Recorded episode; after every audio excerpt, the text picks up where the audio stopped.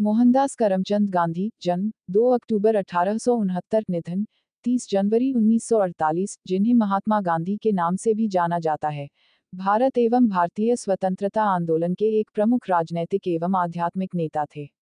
वे सत्याग्रह, व्यापक सविनय अवज्ञा के माध्यम से अत्याचार के प्रतिकार के अग्रणी नेता थे।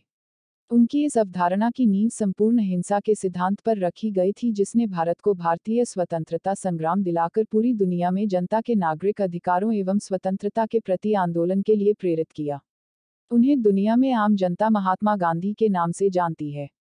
संस्कृत भाषा में महात्मा अथवा महान आत्मा एक सम्मान सूचक शब्द है। गांधी को महात्मा के नाम से सबसे पहले 1915 में राजवैद्य जीवरामा कालिदास ने संबोधित किया था। एक अन्य मत के अनुसार स्वामी श्रद्धानंद ने 1915 में महात्मा की उपाधि दी थी। तीसरा मत यह है कि गुरु रविंद्रनाथ टैगोर ने महात्मा की उपाधि प्रदान की थी। 12 अप्रैल 1919 को अपने एक लेख में 20 उन्हें बापू गुजराती भाषा में बापू बापू यानी पिता के नाम से भी याद किया जाता है। एक मत। के अनुसार गांधी जी को बापू संबोधित करने वाले प्रथम व्यक्ति उनके साबरमती आश्रम के शिष्य थे सुभाष चंद्र बोस ने 6 जुलाई 1944 को रंगून रेडियो से गांधी जी के नाम जारी प्रसारण में उन्हें राष्ट्रपिता कहकर संबोधित करते हुए आज़ाद हिंद फौज के सैनिकों के लिए उनका आशीर्वाद और शुभकामनाएँ मांगी थी। 21 प्रति वर्ष 2 अक्टूबर को उनका जन्मदिन भारत में गांधी जयंती के रूप में और पूरे विश्व में अंतर्राष्ट्रीय अहिंसा दिवस के रूप में मनाया जाता है। सबसे पहले गांधी जी ने प्रवासी वकील के रूप में दक्षिण अफ्रीका में भारतीय समुदाय के लोगों के नागरिक अधिकारों के लिए संघर्ष हेतु सत्याग्रह करना शुरू किया। 1915 में उनकी भारत वापसी हुई।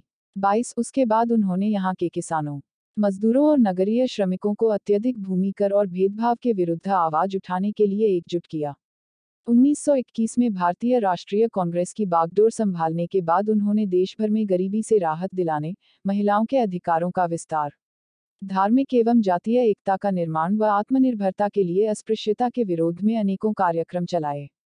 इन सब में विदेशी राज से मुक्ति दिलाने वाला स्वराज की प्राप्ति वाला कार्यक्रम ही प्रमुख था। गांधी जी ने ब्रिटिश सरकार द्वारा भारतीयों पर लगाए गए नमक कर के विरोध में 1930 में नमक सत्याग्रह और इसके बाद 1942 में अंग्रेज़ों भारत छोड़ो आंदोलन से विशेष विख्याति प्राप्त की। दक्षिण अफ्रीका और भारत में विभिन्न अवसरों पर कई वर्षों तक उन्हें जेल में भी रहना पड़ा। गांधी जी ने सभी परिस्थितियों में अहिंसा और सत्य का पालन किया और सभी को इनका पालन करने के लिए वकालत भी की। उन्होंने साबरमती आश्रम में अपना जीवन गुजारा और परंपरागत भारतीय पोशाक धोती व सूत से बनी शाल पहनी, जिसे वे स्वयं चरखे पर सूत काटकर हाथ से बनाते थे। उन्होंने सादा शाकाहारी भोजन खाया और आत्मशुद्धि के लिए लंबे लंबे उपवास रखे। अनुक्रम, एक प्रारंभिक जीवन, ओ 1.1 कम आयु में विवाह, ओ 1.2 विदेश में शिक्षा व विदेश में ही वकालत। दो दक्षिण अफ्रीका, एक आठ नौ तीन, एक नौ एक चार में नागरिक अधिकारों के आंदोलन। इकतीस हज़ार नौ सौ छह के जुलू युद्ध में भूमिका। चार भारतीय स्वतंत्रता संग्राम के लिए संघर्ष एक नौ एक छः एक नौ चार पाँच। O four point one Champaran और Kheda. O four point two असहयोग आंदोलन। O four point three Swaraj और नमक सत्याग्रह, नमक march. O four point four Dalit आंदोलन और निश्चय दिवस। ओ फोर पॉइंट फाइव द्वितीय विश्व युद्ध और भारत छोड़ो आंदोलन। ओ फोर पॉइंट सिक्स स्वतंत्रता और भारत का विभाजन।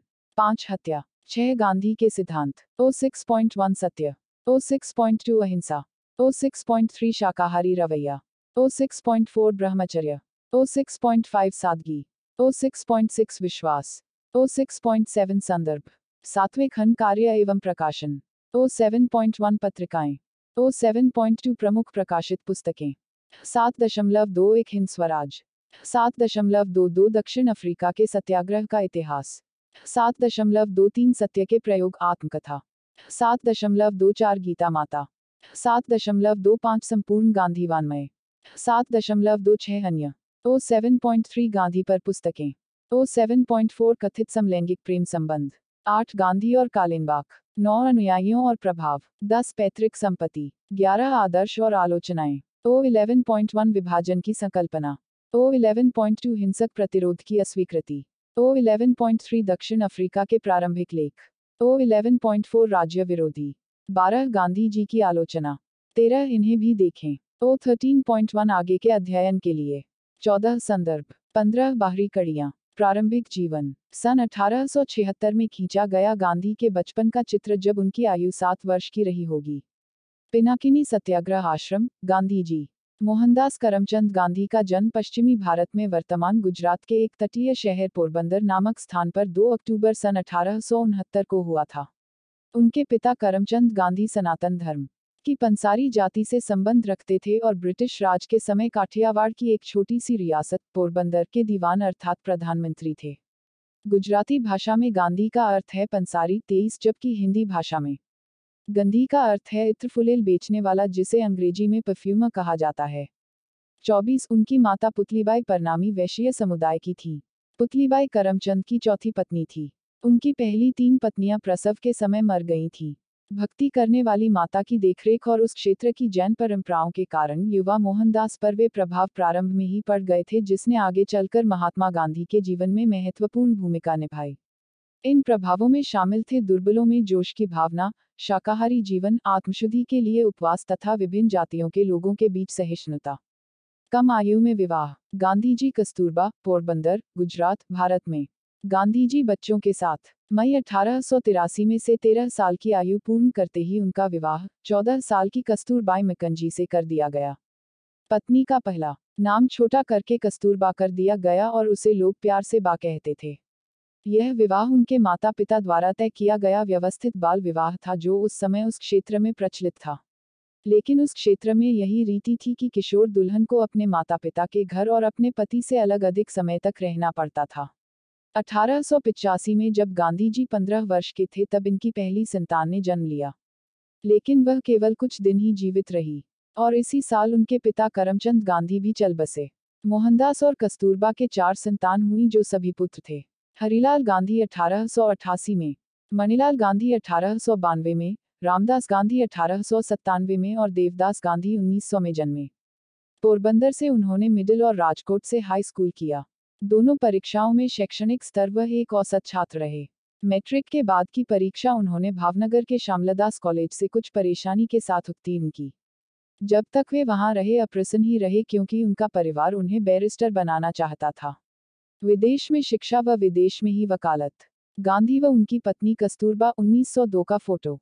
अपने 19वें जन्मदिन से लगभग एक महीने पहले ही 4 सितंबर 1888 को गांधी यूनिवर्सिटी कॉलेज लंदन में कानून की पढ़ाई करने और बैरिस्टर बनने के लिए इंग्लैंड चले गए। भारत छोड़ते समय जैन भिक्षु बेचारजी के समक्ष हिंदुओं को मांस। शराब तथा संकीर्ण विचारधारा को त्यागने के लिए अपनी अपनी माताजी को दिए गए एक वचन ने उनके शाही राजधानी लंदन में बिताए गए समय को काफ़ी प्रभावित किया। हालाँकि गांधी जी ने अंग्रेज़ी रीति रिवाजों का अनुभव भी किया जैसे उदाहरण के तौर पर नृत्य कक्षाओं में जाने आदि का। फिर भी वह अपनी मकान मालकिन द्वारा मांस एवं पत्ता गोभी को हजम नहीं कर सके। उन्होंने कुछ शाकाहारी भोजनालयों की ओर इशारा किया। अपनी माता की इच्छाओं के बारे में जो कुछ उन्होंने पढ़ा था उसे सीधे अपनाने की बजाय उन्होंने बौद्धिकता से शाकाहारी भोजन का अपना भोजन स्वीकार किया। उन्होंने शाकाहारी समाज की सदस्यता ग्रहण की और इसकी कार्यकारी समिति के लिए उनका चयन भी हो गया जहाँ उन्होंने एक स्थानीय अध्याय की नींव रखी। बाद में उन्होंने संस्थाएँ गठित करने में महत्वपूर्ण अनुभव का परिचय देते हुए इसे श्रेय दिया। वे जिन शाकाहारी लोगों से मिले उनमें से कुछ थियोसोफिकल सोसाइटी के सदस्य भी थे। इस सोसाइटी की स्थापना 1875 में विश्व बंधुत्व को प्रबल करने के लिए की गई थी और इसे बौद्ध धर्म एवं सनातन धर्म के साहित्य के अध्ययन के लिए समर्पित किया गया था। उन्होंने लोगों ने गांधी जी को श्रीमद् भगवद गीता पढ़ने के लिए प्रेरित किया। हिंदू, ईसाई, बौद्ध, इस्लाम और अन्य धर्मों के बारे में पढ़ने से पहले गांधी ने धर्म में विशेष रुचि नहीं दिखाई। इंग्लैंड और वेल्स, बार एसोसिएशन में वापस बुलावे पर वे भारत लौट आए, किंतु बंबई में वकालत करने में उन्हें कोई खास सफलता नहीं मिली। बाद में एक हाई स्कूल शिक्षक के रूप में अंशकालिक नौकरी का प्रार्थना पत्र स्वीकार कर दिए जाने पर उन्होंने जरूरतमंदों के लिए मुकदमे की अर्जियाँ लिखने के लिए राजकोट को ही अपना स्थायी मुकाम बना लिया। परंतु एक अंग्रेज़ अधिकारी की मूर्खता के कारण उन्हें यह कारोबार भी छोड़ना पड़ा। अपनी आत्मकथा में उन्होंने इस घटना का वर्णन अपने बड़े भाई की ओर से परोपकार की असफल कोशिश के रूप में किया है। यही वह कारण था जिस वजह से उन्होंने सन अठारह सौ तिरानवे में एक भारतीय फर्म से नेटाल दक्षिण अफ्रीका में, जो उन दिनों ब्रिटिश साम्राज्य का भाग होता था, एक वर्ष के करार पर वकालत का कारोबार स्वीकार कर लिया।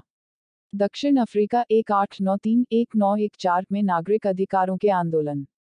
गांधी दक्षिण अफ्रीका में अठारह दक्षिण अफ्रीका में गांधी को भारतीयों पर भेदभाव का सामना करना पड़ा। आरंभ में उन्हें प्रथम श्रेणी कोच की वैध टिकट होने के बाद तीसरी श्रेणी के डिब्बे में जाने से इनकार करने के लिए ट्रेन से बाहर फेंक दिया गया।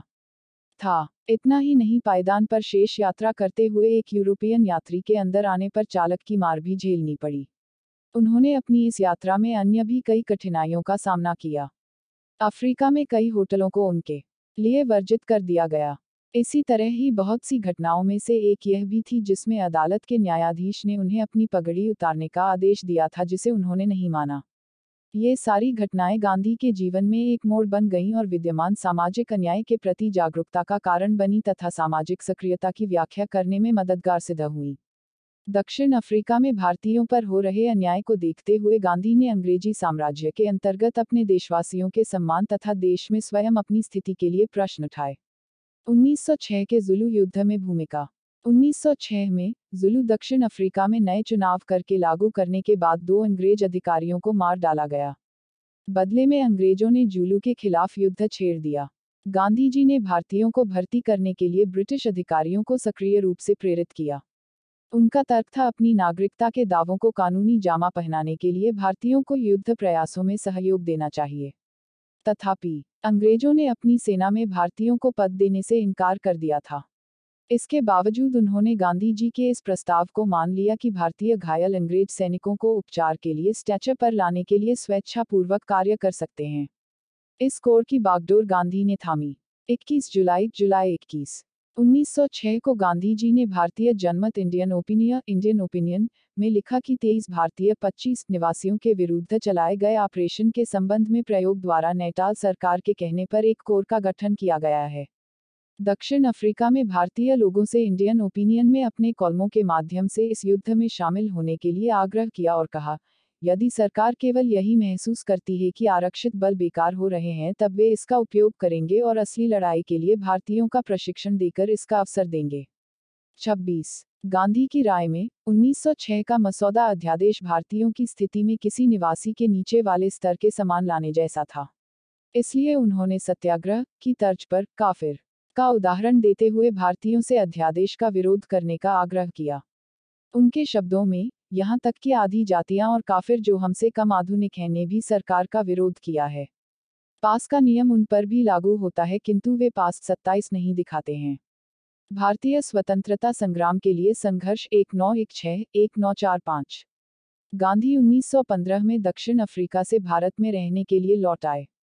उन्होंने भारतीय राष्ट्रीय कांग्रेस के अधिवेशनों पर अपने विचार व्यक्त किए, लेकिन उनके विचार भारत के मुख्य मुद्दों राजनीति तथा उस समय के कांग्रेस दल के प्रमुख भारतीय नेता गोपाल कृष्ण गोखले पर ही आधारित थे जो एक सम्मानित नेता थे। चंपारण और खेड़ा 1918 में खेड़ा और चंपारण सत्याग्रह के समय 1918 में गांधी। गांधी की पहली बड़ी उपलब्धि 1918 में चंपारण सत्याग्रह और खेड़ा सत्याग्रह में मिली, हालाँकि अपने निर्वाह के लिए ज़रूरी खाद्य फ़सलों की बजाय नील, इंडिगो, नकद पैसा देने वाली खाद्य फ़सलों की खेती वाले आंदोलन भी महत्वपूर्ण रहे। जमींदारों अधिकांश अंग्रेज़ की ताकत से दमन हुए भारतीयों को नामात्र भरपाई भत्ता दिया गया, जिससे वे अत्यधिक गरीबी से घिर गए। गाँवों को बुरी तरह गंदा और अस्वास्थ्य कर अनहाइजीनिक और शराब, अस्पृश्यता और पर्दा से बाँध दिया गया। अब एक विनाशकारी अकाल के कारण शाही कोष की भरपाई के लिए अंग्रेज़ों ने दमनकारी कर लगा दिए, जिनका बोझ दिन प्रतिदिन बढ़ता ही गया।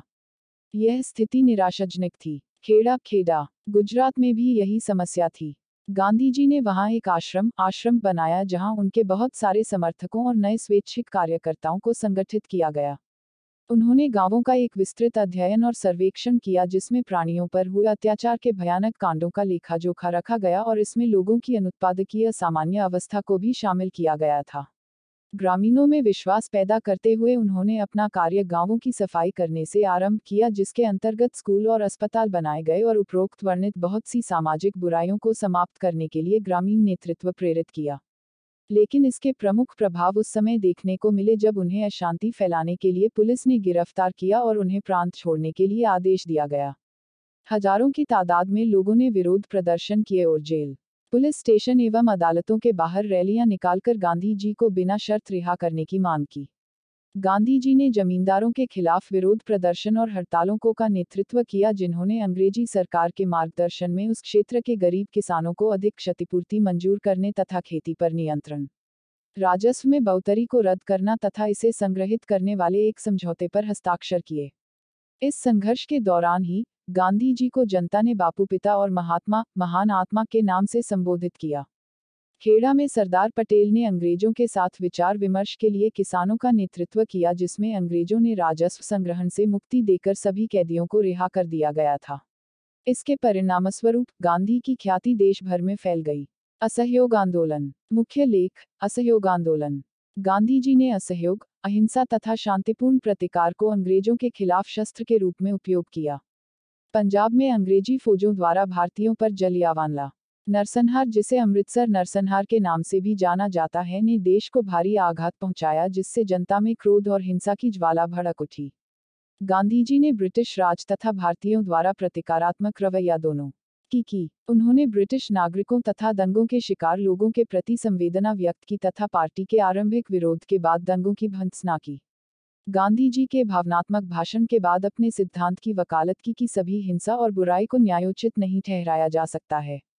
उनतीस, किंतु ऐसा इस नरसंहार और उसके बाद हुई हिंसा से गांधी जी ने अपना मन संपूर्ण सरकार और भारतीय सरकार के कब्जे वाली संस्थाओं पर संपूर्ण नियंत्रण लाने पर केंद्रित था, जो जल्दी ही स्वराज अथवा संपूर्ण व्यक्तिगत, आध्यात्मिक एवं राजनैतिक आज़ादी में बदलने वाला था।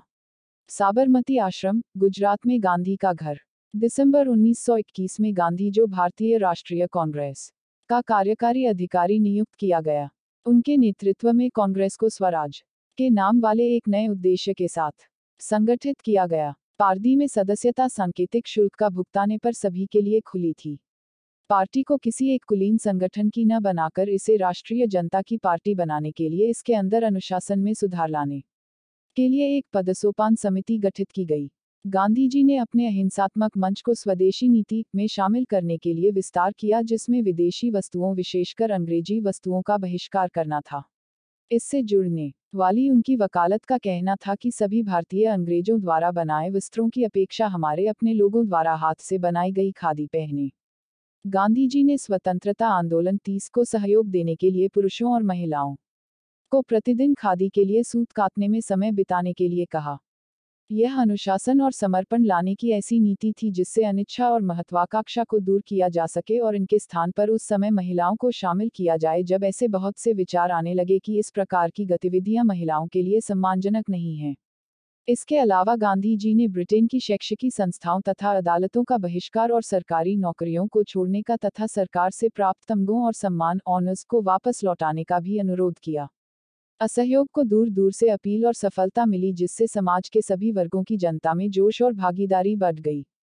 फिर जैसे ही यह आंदोलन अपने शीर्ष पर पहुँचा, वैसे फरवरी 1922 में इसका अंत चौरी चौरा उत्तर प्रदेश में भयानक द्वेष के रूप में अंत हुआ। आंदोलन द्वारा हिंसा का रूख अपनाने के डर को ध्यान में रखते हुए और इस पर विचार करते हुए कि इससे उसके सभी कार्यों पर पानी फिर जाएगा। गांधी जी ने व्यापक असहयोग इकतीस के इस आंदोलन को वापस ले लिया। गांधी पर गिरफ़्तार किया गया 10 मार्च 1922 को राजद्रोह के लिए गांधी जी पर मुकदमा चलाया गया, जिसमें उन्हें छह साल कैद की सजा सुनाकर जेल भेज दिया गया। 18 मार्च 1922 से लेकर उन्होंने केवल दो साल ही जेल में बिताए थे कि उन्हें फरवरी 1924 में आंतों के ऑपरेशन के लिए रिहा कर दिया गया।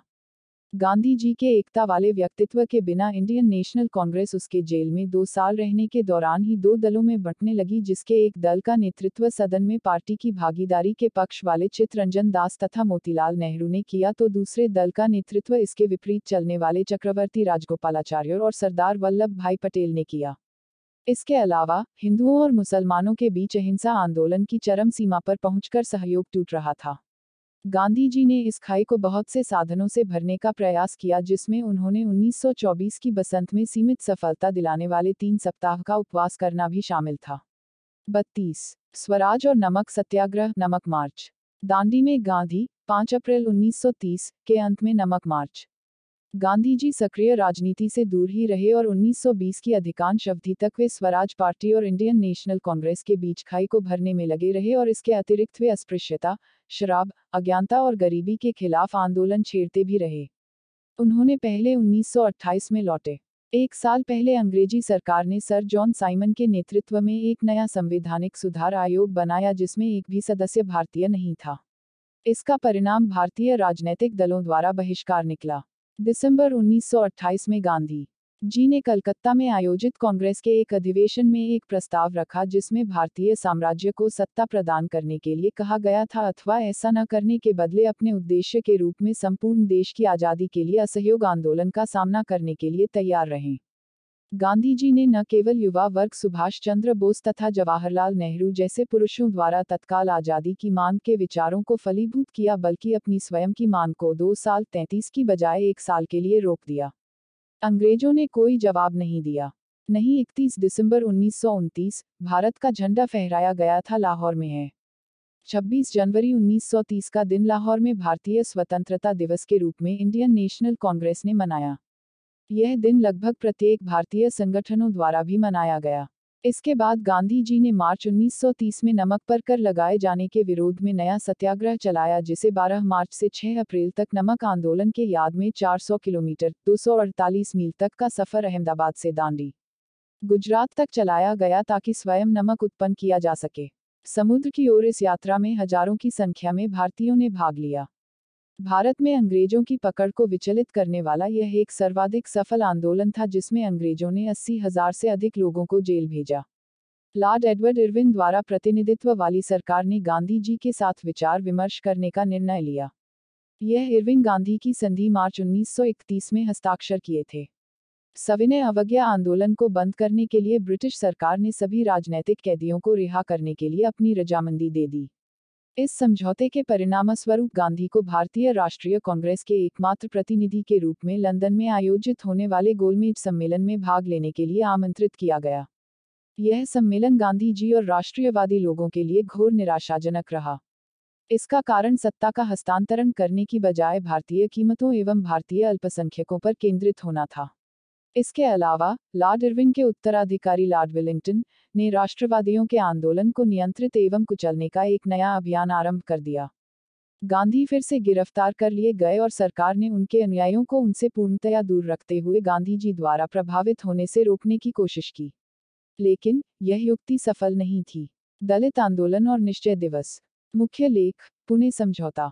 1932 में, दलित नेता और प्रकांड विद्वान डॉक्टर बाबा साहेब अंबेडकर के चुनाव प्रचार के माध्यम से, सरकार ने अछूतों को एक नए संविधान के अंतर्गत अलग निर्वाचन मंजूर कर दिया। इसके विरोध में दलित हतों के विरोधी गांधी जी ने सितंबर 1932 में छह दिन का अनशन ले लिया, जिसने सरकार को सफलतापूर्वक दलित से राजनीतिक नेता बने पलवनकर बालू द्वारा की गई मध्यस्थता वाली एक समान व्यवस्था को अपनाने पर बल दिया।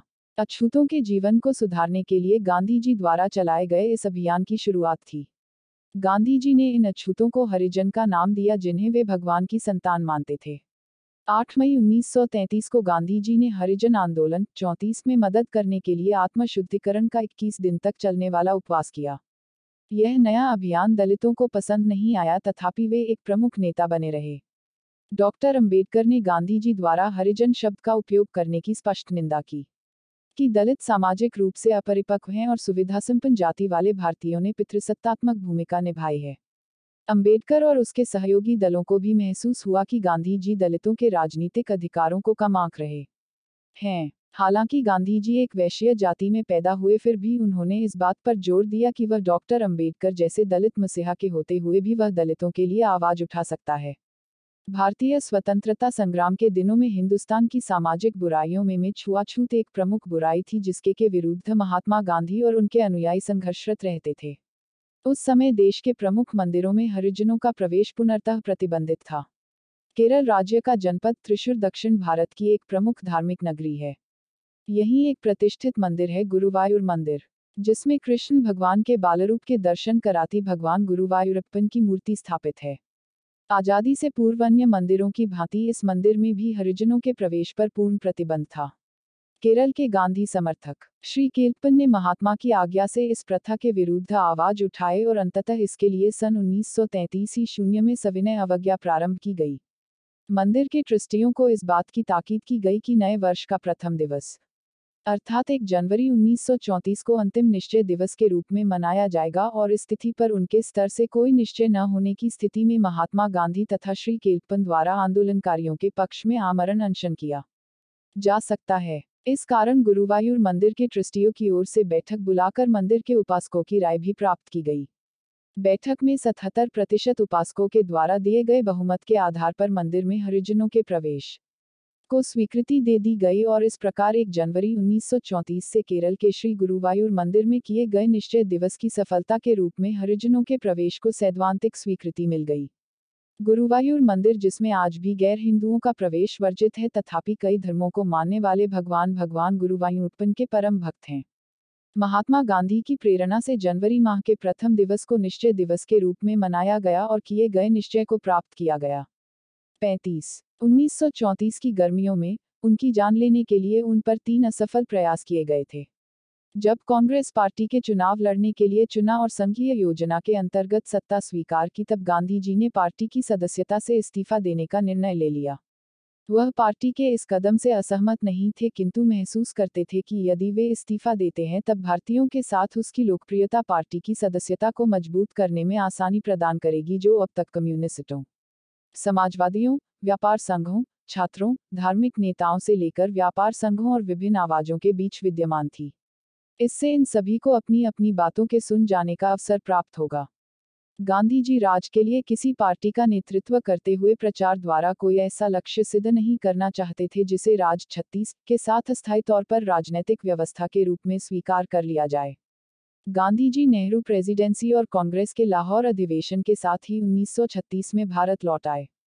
हालाँकि गांधी की पूर्ण इच्छा थी कि वे आज़ादी प्राप्त करने पर अपना संपूर्ण ध्यान केंद्रित करें, न कि भारत के भविष्य के बारे में अटकलों पर। उसने कांग्रेस को समाजवाद को अपने उद्देश्य के रूप में अपनाने से नहीं रोका। 1938 में पार्टी अध्यक्ष पद के लिए चुने गए सुभाष बोस के साथ गांधी जी के मतभेद थे। बोस के साथ मतभेदों में गांधी के मुख्य बिंदु बोस की लोकतंत्र में प्रतिबद्धता की कमी तथा हिंसा में विश्वास की कमी थी।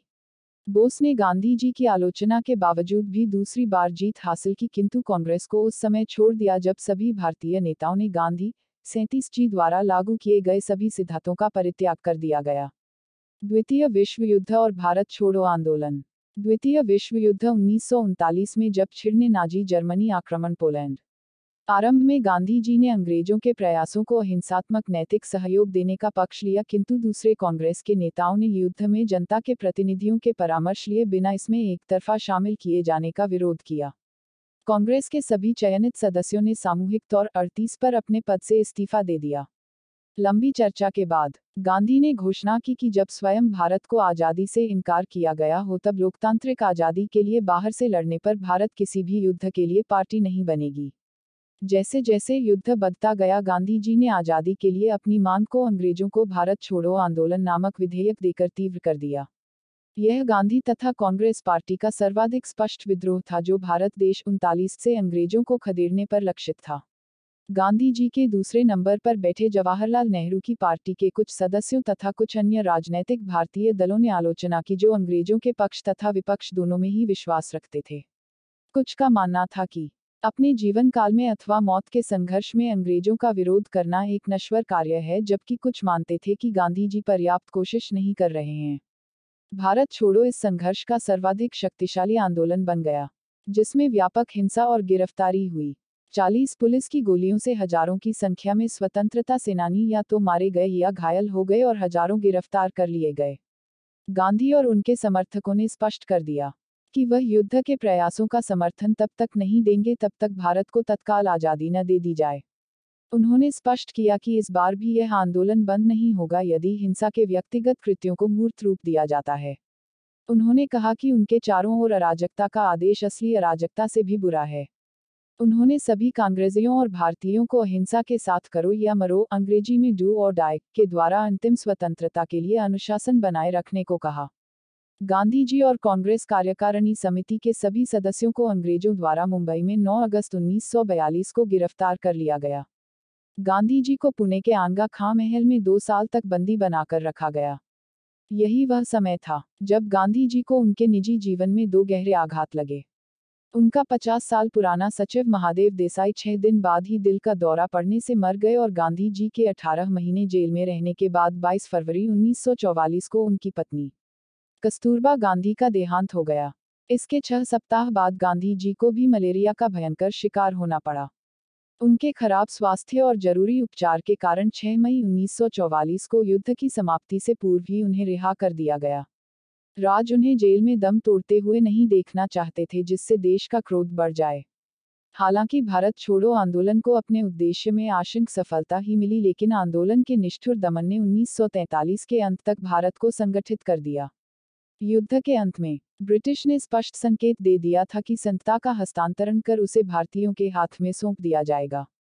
इस समय गांधी जी ने आंदोलन को बंद कर दिया जिससे कांग्रेसी नेताओं सहित लगभग सौ, शून्य शून्य शून्य राजनैतिक बंदियों को रिहा कर दिया गया। स्वतंत्रता और भारत का विभाजन। गांधी जी ने 1946 में कांग्रेस को British cabinet mission, British cabinet mission के प्रस्ताव को ठुकराने का परामर्श दिया क्योंकि उसे मुस्लिम बाहुलता वाले प्रांतों के लिए प्रस्तावित। समूहीकरण के प्रति उनका गहन संदेह होना था, इसलिए गांधी जी ने प्रकरण को एक विभाजन के पूर्वाभ्यास के रूप में देखा। हालाँकि कुछ समय से गांधी जी के साथ कांग्रेस द्वारा मतभेदों वाली घटना में से यह भी एक घटना बनी। हालाँकि उसके नेतृत्व के कारण नहीं, चूँकि नेहरू और पटेल जानते थे कि यदि कांग्रेस इस योजना का अनुमोदन नहीं करती है, तब सरकार का नियंत्रण मुस्लिम लीग के पास चला जाएगा। 1948 के बीच लगभग 5000 से भी अधिक लोगों को हिंसा के दौरान मौत के घाट उतार दिया गया। गांधी जी किसी भी ऐसी योजना के खिलाफ थे जो भारत को दो अलग अलग देशों में विभाजित कर दे। भारत में रहने वाले बहुत से हिंदुओं और सिखों एवं मुस्लिमों का भारी बहुमत देश के बंटवारे तथ्य वांछित के पक्ष में था। इसके अतिरिक्त मोहम्मद अली जिन्ना, मुस्लिम लीग के नेता ने, पश्चिम पंजाब, सिंध उत्तर पश्चिम सीमांत प्रांत और पूर्वी बंगाल तथ्य वांछित में व्यापक सहयोग का परिचय दिया। व्यापक स्तर पर फैलने वाले हिंदू मुस्लिम लड़ाई को रोकने के लिए ही कांग्रेस नेताओं ने बंटवारे की इस योजना को अपनी मंजूरी दे दी थी। कांग्रेस नेता जानते थे कि गांधी जी बंटवारे का विरोध करेंगे और उसकी सहमति के बिना कांग्रेस के लिए आगे बढ़ना असंभव था, चूँकि पाटर्थी में गांधी जी का सहयोग और संपूर्ण भारत में उनकी स्थिति मज़बूत थी।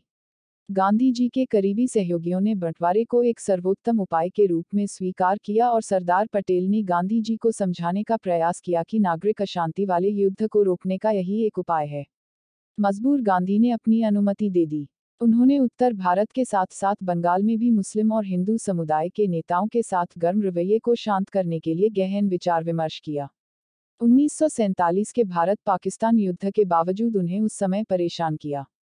गया जब सरकार ने पाकिस्तान को विभाजन परिषद द्वारा बनाए गए समझौते के अनुसार 55 करोड़ रू शून्य न देने का निर्णय लिया था। सरदार पटेल जैसे नेताओं को डर था कि पाकिस्तान इस धन का उपयोग भारत के खिलाफ जंग छेड़ने में कर सकता है। जब यह मांग उठने लगी कि सभी मुस्लिमों को पाकिस्तान भेजा जाए और मुस्लिमों और हिंदू नेताओं ने इस पर असंतोष व्यक्त किया और एक दूसरे इकतालीस के साथ समझौता करने से मना करने से गांधी जी को गहरा सदमा पहुँचा। उन्होंने दिल्ली में अपना पहला आमरण अनशन आरंभ किया, जिसमें सांप्रदायिक हिंसा को सभी के लिए तत्काल समाप्त करने और पाकिस्तान को 55 करोड़ रू शून्य का भुगतान करने के लिए कहा गया था। गांधी जी को डर था कि पाकिस्तान में अस्थिरता और असुरक्षा से भारत के प्रति उनका गुस्सा और बढ़ जाएगा तथा सीमा पर हिंसा फैल जाएगी। उन्हें आगे भी डर था कि हिंदू और मुस्लिम अपनी शत्रुता को फिर से नया कर देंगे और उससे नागरिक युद्ध हो जाने की आशंका बन सकती है। जीवन भर गांधी जी का साथ देने वाले सहयोगियों के साथ भावुक बहस के बाद गांधी जी ने बात का मानने से इनकार कर दिया और सरकार को अपनी नीति पर अडिग रहना पड़ा तथा पाकिस्तान को भुगतान कर दिया। हिंदू, मुस्लिम और सिख समुदाय के नेताओं ने उन्हें विश्वास दिलाया कि वे हिंसा को भुलाकर शांति लाएँगे। इन समुदायों में राष्ट्रीय स्वयंसेवक संघ और हिंदू महासभा शामिल थे। इस प्रकार गांधी जी ने संतरे का जूस बयालीस पीकर अपना अनशन तोड़ दिया। हत्या। मुख्य लेख मोहनदास करमचंद गांधी की हत्या। राजघाट राजघाट, आगा खान पैलेस में गांधी की अस्थियाँ, पुणे, भारत। मैनचेस्टर गार्जियन 18 फरवरी 1948 की गलियों से ले जाते हुआ दिखाया गया था। 30 जनवरी 1948 गांधी की उस समय नाथुराम गोसे द्वारा गोली मारकर हत्या कर दी गई, जब वे नई दिल्ली के बिरला भवन, बिरला हाउस के मैदान में रात चहलकदमी कर रहे थे। गांधी का हत्यारा नाथुराम गौडसे हिंदू राष्ट्रवादी थे जिनके कट्टरपंथी हिंदू महासभा के साथ संबंध थे जिसने गांधी जी को पाकिस्तान तैतालीस को भुगतान करने के मुद्दे को लेकर भारत को कमज़ोर बनाने के लिए जिम्मेदार ठहराया था। गोडसे और उसके उनके सह षड्यंत्रकारी नारायण अपटे को बाद में केस चलाकर सजा दी गई तथा 15 नवंबर उन्नीस सौ उनचास को इन्हें फांसी दे दी गई। राजघाट, नई दिल्ली में गांधी जी के स्मारक पर देवनागरी में हे राम लिखा हुआ है। ऐसा व्यापक तौर पर माना जाता है कि जब गांधी जी को गोली मारी गई तब उनके मुख से निकलने वाले ये अंतिम शब्द थे। हालाँकि इस कथन पर विवाद उठ खड़े हुए हैं। चौवालीस जवाहरलाल नेहरू ने रेडियो के माध्यम से राष्ट्र को संबोधित किया। गांधी जी की राख को एक अस्थि रख दिया गया और उनकी सेवाओं की याद दिलाने के लिए संपूर्ण भारत में ले जाया गया। इनमें से अधिकांश को इलाहाबाद में संगम पर 12 फरवरी 1948 को जल में विसर्जित कर दिया गया, किंतु कुछ को अलग 45 पवित्र रूप में रख दिया गया। उन्नीस में, तुषार गांधी ने बैंक में नपाए गए एक अस्थि कलश की कुछ सामग्री को अदालत के माध्यम से इलाहाबाद में संगम 45-46 नामक स्थान पर जल में विसर्जित कर दिया। 30 जनवरी 2008 को दुबई में रहने वाले एक व्यापारी द्वारा गांधी जी की राख वाले एक अन्य अस्थि कलश को मुंबई संग्रहालय 45 में भेजने के उपरांत उन्हें गिरगाम चौपाटी नामक स्थान पर जल में विसर्जित कर दिया गया।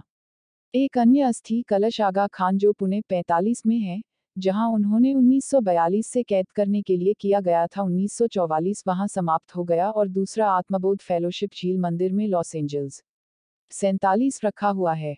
इस परिवार को पता है कि इस पवित्र राख का राजनीतिक उद्देश्यों के लिए दुरुपयोग किया जा सकता है, लेकिन उन्हें यहाँ से हटाना नहीं चाहती हैं क्योंकि इससे मंदिरों 45 को तोड़ने का खतरा पैदा हो सकता है। गांधी के सिद्धांत। इन्हें भी देखें, गांधीवाद। सत्य। गांधी जी ने अपना जीवन सत्य या सच्चाई की व्यापक खोज में समर्पित कर दिया।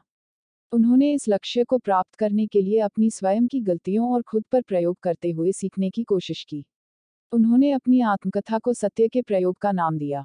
गांधी जी ने कहा कि सबसे महत्वपूर्ण लड़ाई लड़ने के लिए अपने दुष्टात्माओं, भय और असुरक्षा जैसे तत्वों पर विजय पाना है। गांधी जी ने अपने विचारों को सबसे पहले उस समय संक्षेप में व्यक्त किया जब उन्होंने कहा, भगवान ही सत्य है। बाद में उन्होंने अपने इस कथन को सत्य ही भगवान है में बदल दिया। इस प्रकार, सत्य में गांधी के दर्शन है, परमेश्वर, अहिंसा। हालाँकि गांधी जी अहिंसा के सिद्धांत के प्रवर्तक बिल्कुल नहीं थे, फिर भी इसे बड़े पैमाने 48 पर राजनैतिक क्षेत्र में इस्तेमाल करने वाले वे पहले व्यक्ति थे। अहिंसा नॉन वायलेंस अहिंसा अहिंसा और अप्रतिकार नॉन रेजिस्टेंस का भारतीय धार्मिक विचारों में एक लंबा इतिहास है और इसके हिंदू, बौद्ध, जैन, यहूदी और ईसाई समुदायों में बहुत सी अवधारणाएँ हैं।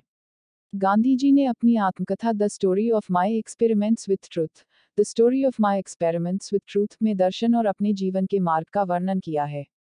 उन्हें कहते हुए बताया गया था। जब मैं निराश होता हूँ, तब मैं याद करता हूँ कि हालाँकि इतिहास सत्य का मार्ग होता है, किंतु प्रेम इसे सदैव जीत लेता है। यहाँ अत्याचारी और हत्यारे भी हुए हैं और कुछ समय के लिए वे अपराजय लगते थे, किंतु अंत में उनका पतन ही होता है, इसका सदैव विचार करें।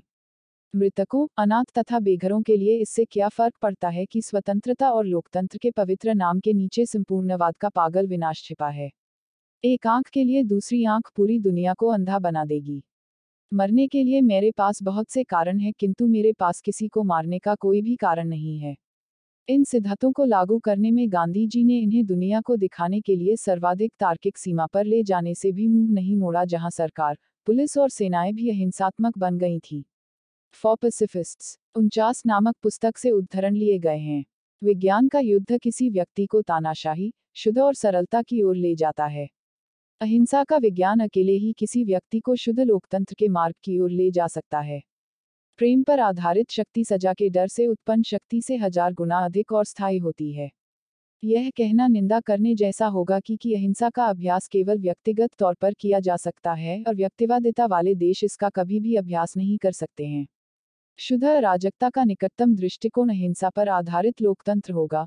संपूर्ण अहिंसा के आधार पर संगठित और चलने वाला कोई समाज शुद्ध अराजकता। वाला समाज होगा। मैंने भी स्वीकार किया कि एक अहिंसक राज्य में भी पुलिस बल की ज़रूरत अनिवार्य हो सकती है। पुलिस रैंकों का गठन अहिंसा में विश्वास रखने वालों से किया जाएगा। लोग उनकी हर संभव मदद करेंगे और आपसी सहयोग के माध्यम से वे किसी भी उपद्रव का आसानी से सामना कर लेंगे। श्रम और पूंजी तथा हड़तालों के बीच हिंसक झगड़े बहुत कम होंगे और अहिंसक राज्यों में तो बहुत कम होंगे क्योंकि अहिंसक समाज की बाहुलता का प्रभाव समाज में प्रमुख तत्वों का सम्मान करने के लिए महान होगा। इसी प्रकार सांप्रदायिक अव्यवस्था के लिए कोई जगह नहीं होगी। शांति एवं अव्यवस्था के समय सशस्त्र सैनिकों की तरह सेना का कोई अहिंसात्मक कार्य उनका यह कर्तव्य होगा कि वे विजय दिलाने वाले समुदायों को एकजुट करें जिसमें शांति का प्रसार तथा ऐसी गतिविधियों का समावेश हो जो किसी भी व्यक्ति को उसके चच अथवा खंड में संपर्क बनाए रखते हुए अपने साथ मिला लें। इस प्रकार की सेना को किसी भी आपात स्थिति से लड़ने के लिए तैयार रहना चाहिए तथा भीड़ के क्रोध को शांत करने के लिए उसके पास मरने के लिए सैनिकों की पर्याप्त नफरी भी होनी चाहिए। सत्याग्रह, सत्यबल के ब्रिगेड को प्रत्येक गाँव तथा शहर तक भवनों के प्रत्येक ब्लॉक में संगठित किया जा सकता है। यदि अहिंसात्मक समाज पर हमला किया जाता है, तब हिंसा के दो मार्ग खुलते हैं। अधिकार पाने के लिए हमलावर से सहयोग न करें, बल्कि समर्पण करने की अपेक्षा मृत्यु को गले लगाना पसंद करें। दूसरा तरीका होगा, ऐसी जनता द्वारा अहिंसक प्रतिरोध करना हो सकता है जिन्हें अहिंसक तरीके से प्रशिक्षित किया गया हो।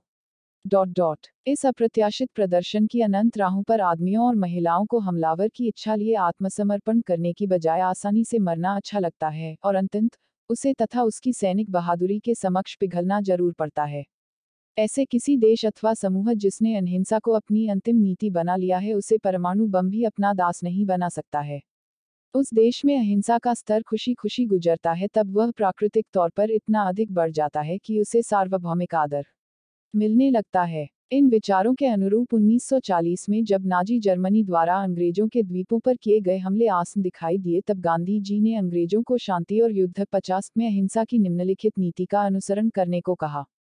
मैं आपसे हथियार रखने के लिए कहना पसंद करूँगा क्योंकि ये आपको अथवा मानवता को बचाने में बेकार हैं। आपको हेर हिटलर और सिग्नोर मुसोलिनी को आमंत्रित करना होगा कि उन्हें देशों से जो कुछ चाहिए आप उन्हें अपना अधिकार कहते हैं। यदि इन सज्जनों को अपने घर पर रहने का चयन करना है, तब आपको उन्हें खाली करना होगा। यदि वे तुम्हें आसानी से रास्ता नहीं देते हैं, तब आप अपने आप को, पुरुषों को, महिलाओं को और बच्चों की बलि देने की अनुमति देंगे, किंतु अपनी निष्ठा के प्रति झुकने से इनकार करेंगे। 1946 में युद्ध के बाद दिए गए एक साक्षात्कार में उन्होंने इससे भी आगे एक विचार का प्रस्तुतिकरण किया।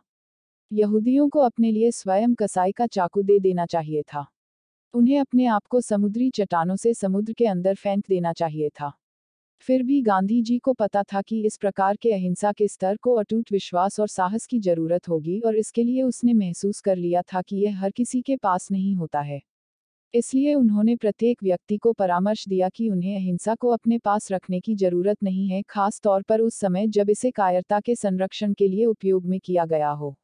गांधी जी ने अपने सत्याग्रह आंदोलन में ऐसे लोगों को दूर ही रखा जो हथियार उठाने से डरते थे अथवा प्रतिरोध करने में स्वयं की अक्षमता का अनुभव करते थे। उन्होंने लिखा कि, मैं मानता हूँ कि जहाँ डरपोक और हिंसा में से किसी एक को चुनना हो तो मैं हिंसा के पक्ष में अपनी राय दूँगा।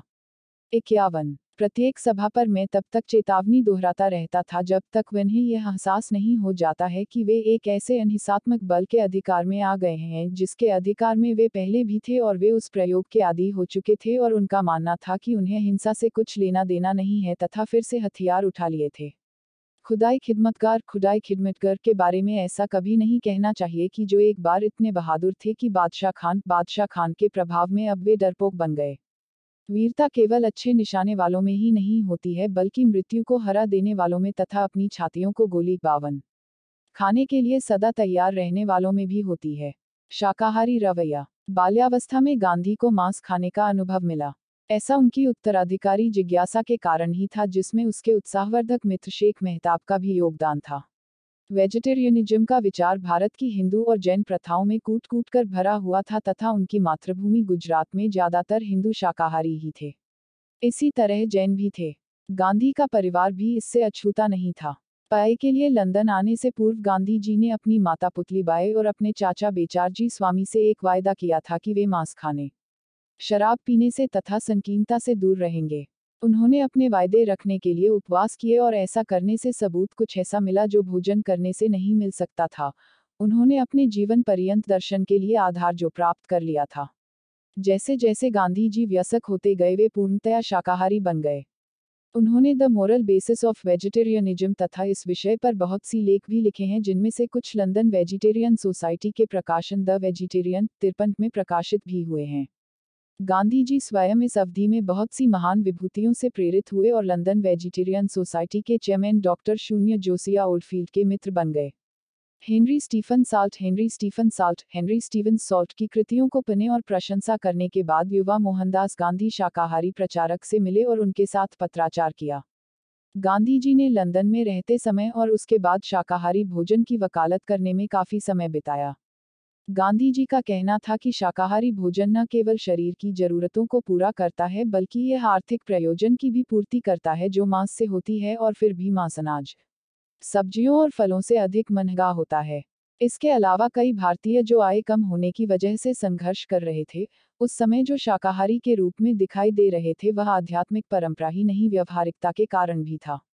वे बहुत देर तक खाने से परहेज रखते थे और राजनैतिक विरोध के रूप में उपवास रखते थे। उन्होंने अपनी मृत्यु तक खाने से इनकार किया। जब तक उनका मांग पूरा नहीं होता, उनकी आत्मकथा में यह नोट किया गया है कि शाकाहारी होना ब्रह्मचर्य में गहरी प्रतिबद्धता होने की शुरुआती सीढ़ी है। बिना कुल नियंत्रण ब्रह्मचर्य में उनकी सफलता लगभग असफल है।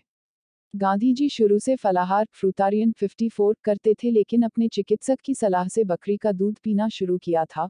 वे कभी भी दुग्ध उत्पाद का सेवन नहीं करते थे क्योंकि पहले उनका मानना था कि दूध मनुष्य का प्राकृतिक आहार नहीं होता और उन्हें गाय के चीतकार से घृणा का ब्लोइंग 55 थी और सबसे महत्वपूर्ण कारण था शपथ जो उन्होंने अपनी स्वर्गीय माँ से किया था। ब्रह्मचर्य। जब गांधी जी 16 साल के हुए तब उनके पिताश्री की तबीयत बहुत खराब थी। उनके पिता की बीमारी के दौरान वे हमेशा उपस्थित रहते थे क्योंकि वे अपने माता पिता के प्रति अत्यंत समर्पित थे। यद्यपि गांधी जी को कुछ समय की राहत देने के लिए एक दिन उनके चाचा जी आए वे आराम के लिए शयन कक्ष पहुँचे जहाँ उनकी शारीरिक अभिलाषाएँ जागृत हुई और उन्होंने अपनी पत्नी से प्रेम किया। नौकर के जाने के पश्चात थोड़ी ही देर में खबर आई कि गांधी के पिता का अभी अभी देहांत हो गया है। गांधी जी को ज़बरदस्त अपराध महसूस हुआ और इसके लिए वे अपने आप को कभी माफ़ नहीं कर सकते थे। उन्होंने इस घटना का ज़िक्र दोहरी शर्म में किया। इस घटना का गांधी पर महत्वपूर्ण प्रभाव पड़ा और वे 36 वर्ष की उम्र में ब्रह्मचर्य सेलिब्रेट की और मुड़ने लगे, जबकि उनकी शादी हो चुकी थी। छप्पन। यह निर्णय ब्रह्मचर्य ब्रह्मचार्य के दर्शन से पूरी तरह प्रभावित था। आध्यात्मिक और व्यवहारिक शुद्धता बड़े पैमाने पर ब्रह्मचर्य और वैराग्यवाद असेटिसिज्म से जुदा होता है। गांधी ने ब्रह्मचर्य को भगवान के करीब आने और अपने को पहचानने का प्राथमिक आधार के रूप में देखा था अपनी आत्मकथा में वे अपनी बचपन की दुल्हन कस्तूरबा कस्तूरबा के साथ अपनी कामेच्छा और ईर्ष्या के संघर्षों को बताते हैं। उन्होंने महसूस किया कि यह उनका व्यक्तिगत दायित्व है कि उन्हें ब्रह्मचर्य रहना है ताकि वे बजाय हवस के प्रेम को सीख पाए। गांधी के लिए ब्रह्मचर्य का अर्थ था इंद्रियों के अंतर्गत विचारों, शब्द और कर्म पर नियंत्रण। सत्तावन, सादगी। गांधी जी का मानना था कि अगर एक व्यक्ति समाज सेवा में कार्यरत है तो उसे साधारण जीवन, सिंपल लाइफ की ओर ही बढ़ना चाहिए जिसे वे ब्रह्मचर्य के लिए आवश्यक मानते थे। उनकी सादगी, सिंप्लिसिटी ने पश्चिमी जीवन शैली को त्यागने पर मजबूर करने लगा और वे दक्षिण अफ्रीका में फैलने लगे थे। इसे वे खुद को शून्य की स्थिति में लाना कहते हैं, जिसमें अनावश्यक खर्च, साधारण जीवन शैली को अपनाना और अपने वस्त्र स्वयं धोना आवश्यक है। अट्ठावन एक अवसर पर जन्मदार की ओर से समुदे के लिए उनकी अनवरत सेवा के लिए प्रदान किए गए उपहार को भी वापस कर देते हैं। उनसठ, गांधी सप्ताह में एक दिन मौन धारण करते थे। उनका मानना था कि बोलने के परहेज से उन्हें आंतरिक शांति इन पीस मिलती है। उन पर यह प्रभाव हिंदू मौन सिद्धांत का है, संस्कृत मौन और शांति, संस्कृत शांति, वैसे दिनों में वे कागज़ पर लिखकर दूसरों के साथ संपर्क करते थे। सैंतीस वर्ष की आयु से साढ़े तीन वर्षों तक गांधी जी ने अखबारों को पढ़ने से इनकार कर दिया, जिसके जवाब में उनका कहना था कि जगत की आज जो स्थिर अवस्था है, उसने उसे अपनी स्वयं की आंतरिक अशांति की तुलना में अधिक भ्रमित किया है। जॉन रस्किन जॉन रस्किन की unto this last unto this last पढ़ने के बाद उन्होंने अपने जीवन शैली में परिवर्तन करने का फैसला किया तथा एक समुदाय बनाया, जिसे अमरपक्षी स्थापन कहा जाता था। दक्षिण अफ्रीका जहाँ से उन्होंने वकालत पूरी की थी तथा धन और सफलता के साथ जुड़े थे। वहाँ से लौटने के पश्चात उन्होंने पश्चिमी शैली के वस्त्रों का त्याग किया। उन्होंने भारत के सबसे गरीब इंसान के द्वारा जो वस्त्र पहने जाते हैं उसे स्वीकार किया। तथा घर में बने हुए कपड़े खादी पहनने की वकालत भी की। गांधी और उनके अनुयायियों ने अपने कपड़े सूत के द्वारा खुद बुनने के अभ्यास को अपनाया और दूसरों को भी ऐसा करने के लिए प्रोत्साहित किया। हालाँकि भारतीय श्रमिक बेरोजगारी के कारण बहुधा आलसी थे। वे अक्सर अपने कपड़े उन औद्योगिक निर्माताओं से खरीदते थे जिसका उद्देश्य ब्रिटिश हितों को पूरा करना था। गांधी का मत था कि अगर भारतीय अपने कपड़े खुद बनाने लगे तो यह भारत में बसे ब्रिटिशों को आर्थिक झटका लगेगा। फलस्वरूप, बाद में चरखा स्पिनिंग व्हील को भारतीय राष्ट्रीय झंडा में शामिल किया गया। अपने साधारण जीवन को दर्शाने के लिए उन्होंने बाद में अपनी बाकी जीवन में धोती पहनने का निर्णय लिया। विश्वास। गांधी का जन्म हिंदू धर्म में हुआ, उनके पूरे जीवन में अधिकतर सिद्धांतों की उत्पत्ति हिंदुत्व से हुआ। साधारण हिंदू की तरह वे सारे धर्मों को समान रूप से मानते थे, और इसलिए उन्होंने धर्म परिवर्तन के सारे तर्कों एवं प्रयासों को अस्वीकृत किया। वे ब्रह्मज्ञान के जानकार थे और सभी प्रमुख धर्मों को विस्तार से पढ़ते थे। उन्होंने हिंदू धर्म के बारे में निम्नलिखित बातें कही हैं। हिंदू धर्म, इसे जैसा मैंने समझा है, मेरी आत्मा को पूरी तरह तृप्त करता है, मेरे प्राणों को आप्लावित कर देता है। जब संदेह मुझे घेर लेता है, जब निराशा मेरे सम्मुख आ खड़ी होती है, जब क्षितिज पर प्रकाश की एक किरण भी दिखाई नहीं देती, तब मैं भगवत गीता की शरण में जाता हूँ और उसका कोई न कोई श्लोक मुझे सांत्वना दे जाता है, और मैं घोर विषाद के बीच भी तुरंत मुस्कुराने लगता हूँ। मेरे जीवन में अनेक बाह्य त्रासदियाँ घटी है और यदि उन्होंने मेरे ऊपर कोई प्रत्यक्ष या अमित प्रभाव नहीं छोड़ा है तो मैं इसका श्रेय भगवत गीता के उपदेशों को देता हूँ। साठ, गांधी स्मृति, जिस घर में गांधी ने अपने अंतिम चार महीने बिताए, वह आज एक स्मारक बन गया है, नई दिल्ली। गांधी ने भगवत गीता की व्याख्या गुजराती में भी की है। महादेव देसाई ने गुजराती पांडुलिपि का अतिरिक्त भूमिका तथा विवरण के साथ अंग्रेज़ी में अनुवाद किया है। गांधी के द्वारा लिखे गए प्राकथन के साथ इसका प्रकाशन 1946 में हुआ था। इकसठ बासठ। गांधी का मानना था कि प्रत्येक धर्म के मूल में सत्य और प्रेम होता है। उनका कहना है कि कुरान, बाइबल, जैन दवेस्ता तालमुड अथवा गीता, किसी भी माध्यम से देखिए, हम सबका ईश्वर एक ही है, और वह सत्य तथा प्रेम स्वरूप है। तिरसठ ढोंग, कुप्रथा आदि पर भी उन्होंने सभी धर्मों के सिद्धांतों के प्रति सवालिया रुख अख्तियार किया। वे एक अथक समाज सुधारक थे। उनकी कुछ टिप्पणियाँ विभिन्न धर्मों के संदर्भ में इस प्रकार हैं। किंतु जिस तरह मैं ईसाई धर्म को स्वीकार नहीं कर सका, उसी तरह हिंदू धर्म की संपूर्णता के विषय में अथवा उसके सर्वोपरि होने के विषय में भी मैं उस समय निश्चय नहीं कर सका। हिंदू धर्म की त्रुटियाँ मेरी आँखों के सामने तैरती रहती थी। यदि अस्पृश्यता हिंदू धर्म का अंग है, जो ऐसा जान पड़ा कि वह एक सड़ा और बाद में जोड़ा गया अंग है। अनेक संप्रदायों और अनेक जाति भेदों का होना भी मेरी समझ में नहीं आता था। केवल वेद ही ईश्वर प्रणीत हैं, इस बात का क्या अर्थ है? यदि वेद ईश्वर प्रणीत हैं तो बाइबल और कुरान क्यों नहीं है? मुझे प्रभावित करने के लिए जिस तरह ईसाई मित्र प्रयत्नशील थे, उसी प्रकार मुसलमान मित्र भी प्रयत्नशील थे। अब्दुल्ला सेठ मुझे इस्लाम का अध्ययन करने के लिए प्रोत्साहित करते रहते थे। उसकी खूबियों की चर्चा तो वे किया ही करते थे। चौसठ। जितनी जल्दी हम नैतिक आधार से हारेंगे, उतनी ही जल्दी हम में धार्मिक युद्ध समाप्त हो जाएगा, ऐसी कोई बात नहीं है कि धर्म नैतिकता के ऊपर हो। उदाहरण के तौर पर कोई मनुष्य असत्यवादी, क्रूर या असंयमी हो और वह यह दावा करे कि परमेश्वर उसके साथ है, कभी हो ही नहीं सकता। मुहम्मद की बातें ज्ञान का खजाना है सिर्फ़ मुसलमानों के लिए ही नहीं बल्कि पूरी मानव जाति के लिए। बाद में उनसे जब पूछा गया कि क्या तुम हिंदू हो, उन्होंने कहा हाँ मैं हूँ। मैं एक ईसाई, मुस्लिम, बौद्ध और यहूदी भी हूँ। एक दूसरे के प्रति गहरा आदर भाव होने के बावजूद गांधी और रविंद्रनाथ ठाकुर एक से अधिक बार लंबी बहस में लगे रहे। ये वाद विवाद दोनों के दार्शनिक मतभेद को दर्शाते हैं। ये दोनों ही उस समय के प्रसिद्ध भारतीय चिंतक थे।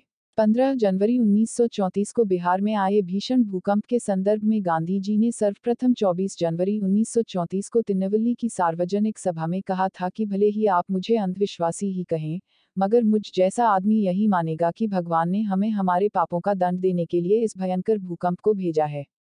Dot dot. बिहार का यह संकट तो केवल शरीर का नाश करने वाला है, मगर अस्पृश्यता जनित संकट तो हमारी आत्मा को नष्ट कर रहा है। इसलिए बिहार की इस विपत्ति से हमें यह सीख लेनी चाहिए कि अपनी चंद शेष सांसों के रहते हुए हम अस्पृश्यता के इस कलंक से मुक्ति पाकर अपने आप को अपने सिरजनहार के समक्ष स्वच्छ हृदय लेकर उपस्थित होने योग्य बना लें। पैंसठ पच्चीस जनवरी को भी उन्होंने लोगों को इस घटना के संदर्भ में अस्पृश्यता को महापाप मानकर त्यागने की प्रेरणा दी तथा 26 जनवरी को मदुरा में व्यापारियों द्वारा आयोजित स्वागत समारोह में उन्होंने कहा कि मुझे तो यह विश्वास होता जा रहा है कि हम पर यह विपत्ति अस्पृश्यता के इस महापाप के फलस्वरूप ही आई है। मैं आपसे विनती करता हूँ कि आप मेरी बात पर मन ही मन हंसकर ऐसा न सोचें कि मैं तो आपके अंधविश्वास की वृत्ति को जगा रहा हूँ। मैं ऐसा कुछ नहीं कर रहा हूँ। Dot dot. मैं भले ही अंधविश्वासी कहा जाऊँ, लेकिन जिस बात को मैं अपने हृदय की गहराई में महसूस कर रहा हूँ, उसे आपसे कहे बिना रह नहीं सकता। यदि आप भी मेरी ही तरह इस बात में विश्वास करते हो तो आप निर्णय करने में तत्परता बरतेंगे और यह मानेंगे कि आज हम जैसी अस्पृश्यता बरतते हैं, वैसी अस्पृश्यता का विधान हिंदू शास्त्रों में नहीं है। आप मेरे इस विचार से सहमत होंगे कि किसी भी मनुष्य को अस्पृश्य मानना एक भयंकर पाप है। मनुष्य का अहंकार ही उससे ऐसा कहता है कि वह अन्य लोगों से श्रेष्ठ है। छियासठ। गांधी जी के इस विचार को अंधविश्वास को बढ़ावा देने में सक्षम होने के कारण अविवेकपूर्ण मानते हुए रविंद्रनाथ टैगोर ने लिखा कि भौतिक आपदाओं का निश्चित और एकमात्र मूल कारण कुछ खास भौतिक तथ्यों के योग से होता है। हमारे पाप अथवा त्रुटियाँ चाहे कितनी भी भयंकर क्यों न हो, इनमें इतना बल नहीं है कि सृष्टि के ढांचे को तहस नहस कर सकें। सड़सठ। इसके उत्तर में गांधी जी ने विस्तारपूर्वक अपना दृष्टिकोण स्पष्ट करते हुए लिखा कि ब्रह्मांड में हो रही प्राकृतिक घटनाओं और मानवीय व्यवहार के पारस्परिक संबंध में मेरा जीवंत विश्वास है और उस विश्वास के कारण मैं ईश्वर के अधिकाधिक निकट आता गया हूँ मुझमें विनम्रता आई है और मैं अपने को ईश्वर के सम्मुख उपस्थित करने के लिए अधिकाधिक तैयार होता गया हूँ। यदि मैं अपने घोर अज्ञान के कारण उस विश्वास का उपयोग अपने विरोधियों की निंदा करने के लिए करूँ तो निश्चय ही ऐसा विश्वास पतनकारी अंधविश्वास बन जाएगा। अड़सठ, संदर्भ, लेखन कार्य एवं प्रकाशन। गांधी जी पर हवाई बहस करने एवं मनमाना निष्कर्ष निकालने की अपेक्षा यह युगीन आवश्यकता ही नहीं, वरन समझदारी का तकाजा भी है कि गांधी जी की मान्यताओं के आधार की प्रामाणिकता को ध्यान में रखा जाए। सामान्य से विशिष्ट तक सभी संदर्भों में दस्तावेजी रूप प्राप्त गांधी जी का लिखा बोला प्रायः प्रत्येक शब्द अध्ययन के लिए उपलब्ध है। इसलिए स्वभावतः यह आवश्यक है कि इनके मद्देनजर ही किसी बात को यथोचित मुकाम की ओर ले जाया जाए। लिखने की प्रवृत्ति गांधी जी में आरंभ से ही थी। अपने संपूर्ण जीवन में उन्होंने वाचिक की अपेक्षा कहीं अधिक लिखा है। चाहे वह टिप्पणियों के रूप में हो या पत्रों के रूप में। कई पुस्तकें लिखने के अतिरिक्त उन्होंने कई पत्रिकाएँ भी निकाली और उनमें प्रभुत लेखन किया। उनके महत्वपूर्ण लेखन कार्य को निम्न बिंदुओं के अंतर्गत देखा जा सकता है। पत्रिकाएँ। गांधी जी द्वारा संपादित पत्र पत्रिकाएँ। गांधी जी एक सफल लेखक थे। कई दशकों तक वे अनेक पत्रों का संपादन कर चुके थे जिसमें Harijan, Indian Opinion, Young India आदि सम्मिलित हैं। जब वे भारत में वापस आए तब उन्होंने नवजीवन नामक मासिक पत्रिका निकाली। बाद में नवजीवन का प्रकाशन हिंदी में भी हुआ। उनहत्तर, इसके अलावा उन्होंने लगभग हर रोज व्यक्तियों और समाचार पत्रों को पत्र लिखा। प्रमुख प्रकाशित पुस्तकें। गांधी जी द्वारा मौलिक रूप से लिखित पुस्तकें चार हैं, हिंद स्वराज, दक्षिण अफ्रीका के सत्याग्रह का इतिहास, सत्य के प्रयोग, आत्मकथा तथा गीता पदार्थ कोश सहित संपूर्ण गीता की टीका। गांधी जी आमतौर पर गुजराती में लिखते थे, परंतु अपनी किताबों का हिंदी और अंग्रेज़ी में भी अनुवाद करते या करवाते थे। हिंद स्वराज हिंद स्वराज मूलतः हिंद स्वराज्य नामक अल्पकाय ग्रंथरत्न गांधी जी ने इंग्लैंड से लौटते समय किल्डोनन कैसल नामक जहाज़ पर गुजराती में लिखा था और उनके दक्षिण अफ्रीका पहुँचने पर इंडियन ओपिनियन में प्रकाशित हुआ था। आरंभ के 12 अध्याय 11 दिसंबर 1909 के अंक में और शेष 18 दिसंबर 1909 के अंक में। पुस्तक रूप में इसका प्रकाशन पहली बार जनवरी 1910 में हुआ था और भारत में बंबई सरकार द्वारा 24 मार्च 1910 को इसके प्रचार पर प्रतिबंध लगा दिया गया था। बंबई सरकार की इस कार्रवाई का जवाब गांधी जी ने इसका अंग्रेज़ी अनुवाद प्रकाशित करके दिया। सत्तर इस पुस्तक के परिशिष्ट एक में पुस्तक में प्रतिपादित विषय के अधिक अध्ययन के लिए 20 पुस्तकों की सूची भी दी गई है जिससे गांधी जी के तत्कालीन अध्ययन के विस्तार की एक झलक भी मिलती है। दक्षिण अफ्रीका के सत्याग्रह का इतिहास। दक्षिण अफ्रीका के सत्याग्रह का इतिहास मूलतः गुजराती में, दक्षिण अफ्रीकाना सत्याग्रहनो इतिहास, नाम से 26 नवंबर 1923 को, जब वे यरवदा जेल में थे, लिखना शुरू किया। 5 फरवरी 1924 को रिहा होने के समय तक उन्होंने प्रथम 30 अध्याय लिख डाले थे। यह इतिहास लेखमाला के रूप में 13 अप्रैल 1924 से 22 नवंबर 1925 तक, नवजीवन में प्रकाशित हुआ। पुस्तक के रूप में इसके दो खंड क्रमशः 1924 और 1925 में छपे। वालजी देसाई द्वारा किए गए अंग्रेज़ी अनुवाद का प्रथम संस्करण अपेक्षित संशोधनों के साथ है। शून्य गणेशन मद्रास ने 1928 में और द्वितीय और तृतीय संस्करण नवजीवन प्रकाशन मंदिर, अहमदाबाद ने 1950 और 1961 में प्रकाशित किया था। इकहत्तर, सत्य के प्रयोग आत्मकथा। आत्मकथा के मूल गुजराती अध्याय धारावाहिक रूप से नवजीवन के अंकों में प्रकाशित हुए थे। 29 नवंबर 1925 के अंक में प्रस्तावना के प्रकाशन से उसका आरंभ हुआ और 3 फरवरी उन्नीस सौ उनतीस के अंक में पूर्णाहुति शीर्षक अंतिम अध्याय से उसकी समाप्ति। गुजराती अध्यायों के प्रकाशन के साथ ही हिंदी नवजीवन में उनका हिंदी अनुवाद और यंग इंडिया में उनका अंग्रेज़ी अनुवाद भी दिया जाता रहा। तदनुसार प्रस्तावना का अनुवाद हिंदी नवजीवन के 3 दिसंबर 1925 के अंक में प्रकाशित हुआ था। हिंदी अनुवाद में आत्मकथा का पहला खंड पुस्तक के रूप में पहली बार सस्ता साहित्य मंडल, दिल्ली से सन 1928 में प्रकाशित हुआ था। गांधी जी की रचनाओं के स्वत्वाधिकारी नवजीवन ट्रस्ट ने अपनी ओर से उसके हिंदी अनुवाद का प्रकाशन सन उन्नीस सौ सत्तावन में किया था। बहत्तर, गीता माता, श्रीमद भगवद गीता से गांधी जी का हार्दिक लगाव प्रायः आजीवन रहा। गीता पर उनका चिंतन मनन तथा लेखन भी लंबे समय तक चलते रहा। संपूर्ण गीता का गुजराती अनुवाद, प्रस्तावना सहित उन्होंने जून उन्नीस सौ उनतीस में पूरा किया था और 12 मार्च 1930 को नवजीवन प्रकाशन मंदिर, अहमदाबाद से अनासक्ति योग नाम से उसका पुस्तकाकार प्रकाशन हुआ था। उसका हिंदी, बांग्ला एवं मराठी में अनुवाद भी तत्काल हो गया था। अंग्रेज़ी अनुवाद इसके बाद जनवरी 1931 में संपन्न हुआ था तथा पहले यंग इंडिया के अंक में प्रकाशित हुआ था। तिहत्तर गीता के प्रत्येक श्लोक का अनुवाद सामान्य पाठकों के लिए सहज बोधगम्य न होने से गांधी जी ने गीता के प्रत्येक अध्याय के भावों को सामान्य पाठकों के लिए सहज बोधगम्य रूप में लिखा। यरवदा सेंट्रल जेल में 1930 और 1932 में प्रत्येक सप्ताह पत्र के रूप में ये भाव भी नारायणदास गांधी को भेजे जाते रहे ताकि उन्हें आश्रम की प्रार्थना सभाओं में पढ़े जाएँ। चौहत्तर इन्हीं का प्रकाशन बाद में पुस्तक रूप में गीता बोध नाम से हुआ। इनके अतिरिक्त भी उन्होंने गीता पर प्रार्थना सभाओं में अनेक प्रवचन दिए थे। गीता से गांधी जी का जुड़ाव इस कदर था कि अपने अत्यंत व्यस्त जीवन के बावजूद उन्होंने गीता के प्रत्येक पद का अक्षर क्रम से कोश तैयार किया जिसमें पद के अर्थ के साथ साथ उनके प्रयोग स्थल भी निर्दिष्ट थे। इन समस्त सामग्रियों का एकत्र प्रकाशन ही गीता माता के नाम से हुआ है। संपूर्ण गांधी वानमय संपूर्ण गांधी वानमय के प्रथम संस्करण उन्नीस सौ अट्ठावन एवं नवीन संस्करण उन्नीस सौ सत्तानवे की झलक। गांधी जी के लिखित एवं वाचिक समग्र साहित्य के प्रकाशन हेतु भारत सरकार द्वारा एक ग्रंथमाला के प्रकाशन का निर्णय प्रकाशन जगत में निसंदेह एक ऐतिहासिक कदम रहा है। इस ग्रंथमाला का उद्देश्य गांधी जी ने दिन प्रतिदिन और वर्ष प्रति वर्ष जो कुछ कहा और लिखा उस सबको एकत्र करना था। पचहत्तर। इसी निर्णय के तहत अनेक अधीत विद्वानों के सहयोग से संपूर्ण गांधी वान्मय का प्रकाशन हुआ। यह प्रकाशन तीन भाषाओं में हुआ। अंग्रेज़ी में पहली बार सौ खंडों में the collected works of Mahatma Gandhi नाम से तथा संशोधित रूप पीडीएफ में अट्ठानवे खंडों में इसका प्रकाशन हुआ है। हिंदी में सत्तानवे खंडों में तथा गुजराती में सत्तर खंडों में यह प्रकाशकीय महाकुंभ संपन्न हुआ है। संपूर्ण गांधी वान्मयक हिंदी में दो अतिरिक्त वैशिष्ट्य भी सम्मिलित हैं। एक तो यह कि प्रत्येक खंड के अंत में अक्षरक्रम से शब्दानुक्रमणिका दी गई है, जिससे अध्ययन तथा विभिन्न कार्यविश पुनरावलोकन में अत्यंत सुविधा हो गई है। तथा दूसरी यह कि प्रत्येक खंड के अंत में गांधी जी का तारीखवार जीवन वृतांत दिया गया है, जिससे सरलतापूर्वक एक नज़र में गांधी जी के जीवन की सभी महत्वपूर्ण घटनाओं एवं बातों की संक्षिप्त जानकारी उपलब्ध हो जाती है। अन्य, इनके अतिरिक्त गांधी जी के समग्र साहित्य से चुनिंदा अंशों के संचयन तथा विभिन्न विषयों पर केंद्रित छोटी छोटी पुस्तिकाओं का भी विभिन्न नामों से प्रकाशन होते रहा है। इनमें दो संचयन अति प्रसिद्ध तथा अत्योपयोगी रहे हैं और इन दोनों का प्रकाशन भी गांधी जी के जीवन काल में ही अंग्रेज़ी में 1945 एवं उन्नीस सौ सैंतालीस में हो गया था।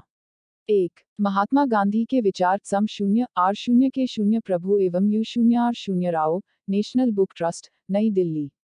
दो, मेरे सपनों का भारत, सम शून्य, आर शून्य के शून्य प्रभु, नवजीवन प्रकाशन मंदिर, अहमदाबाद। गांधी जी ने जॉन रस्किन की unto this last unto this last की गुजराती में व्याख्या भी की है। छिहत्तर अंतिम निबंध को उनका अर्थशास्त्र से संबंधित कार्यक्रम कहा जा सकता है, उन्होंने शाकाहार, भोजन और स्वास्थ्य, धर्म, सामाजिक सुधार पर भी विस्तार से लिखा है। सन 2000 में गांधी जी के संपूर्ण कार्य सी का संशोधित संस्करण विवादों के घेरे में आ गया क्योंकि गांधी जी के अनुयायियों ने सरकार पर राजनीतिक उद्देश्यों के लिए परिवर्तन शामिल करने का आरोप लगाया। सतहत्तर, गांधी पर पुस्तकें। कई जीवनी लेखकों ने गांधी के जीवन वर्णन का कार्य किया है। उनमें से दो कार्य व्यापक एवं अपने आप में उदाहरण हैं। एक, Mahatma in eight volumes by D. G Tendulkar, first edition, January 1954, The Publications Division, Gott, of India, New Delhi.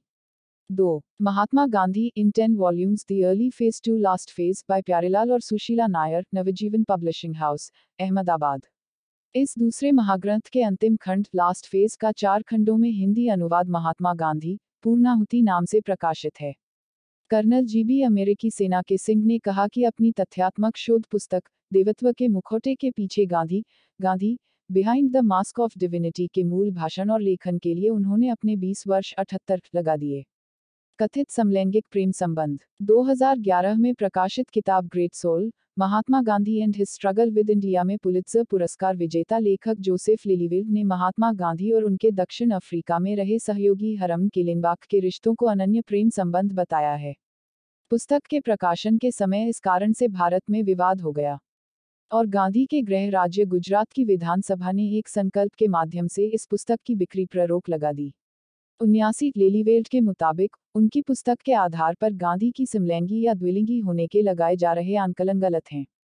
उन्होंने कहा, यह किताब ये नहीं कहती कि गांधी समलैंगिक या द्विलिंगी थे। यह किताब कहती है कि गांधी ब्रह्मचारी थे और कैलेनबाग से गहरे दिल से जुड़े थे।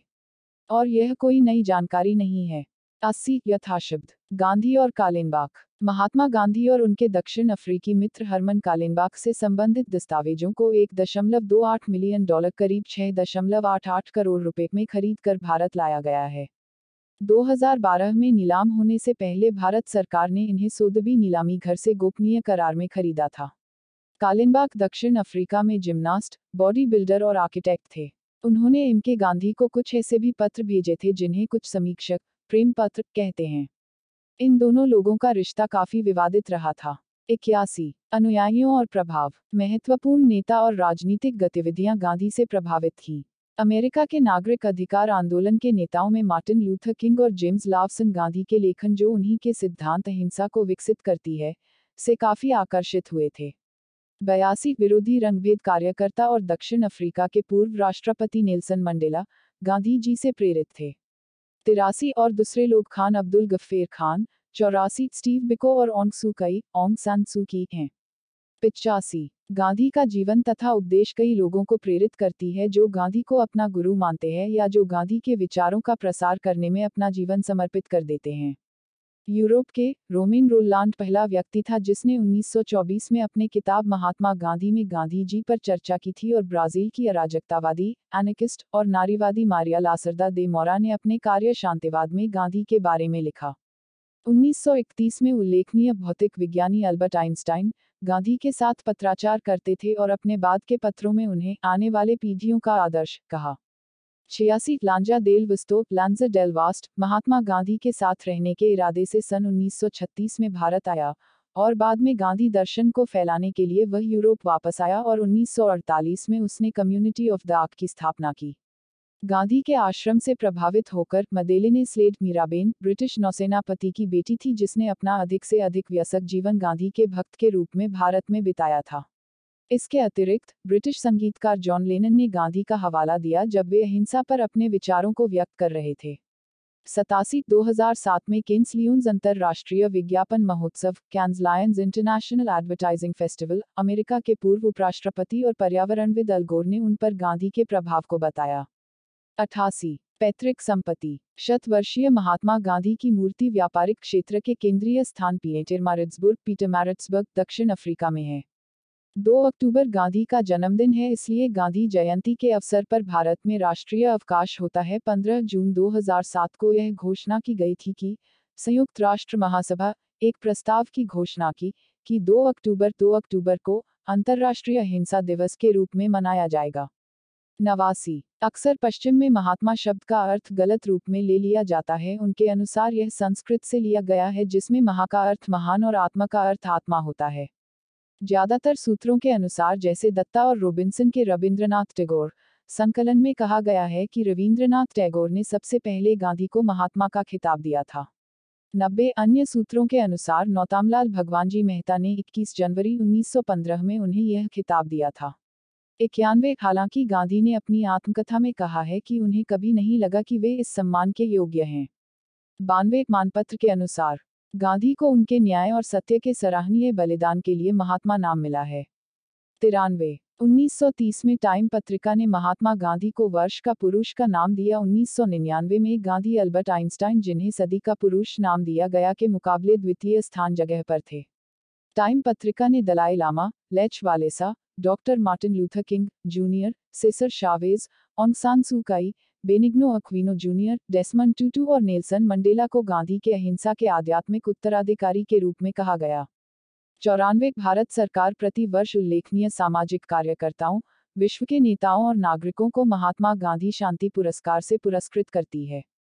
दक्षिण अफ्रीकी नेल्सन मंडेला, जो कि जातीय मतभेद और पार्थक्य के उन्मूलन में संघर्षरत रहे, इस पुरस्कार को पाने वाले पहले गैर भारतीय थे।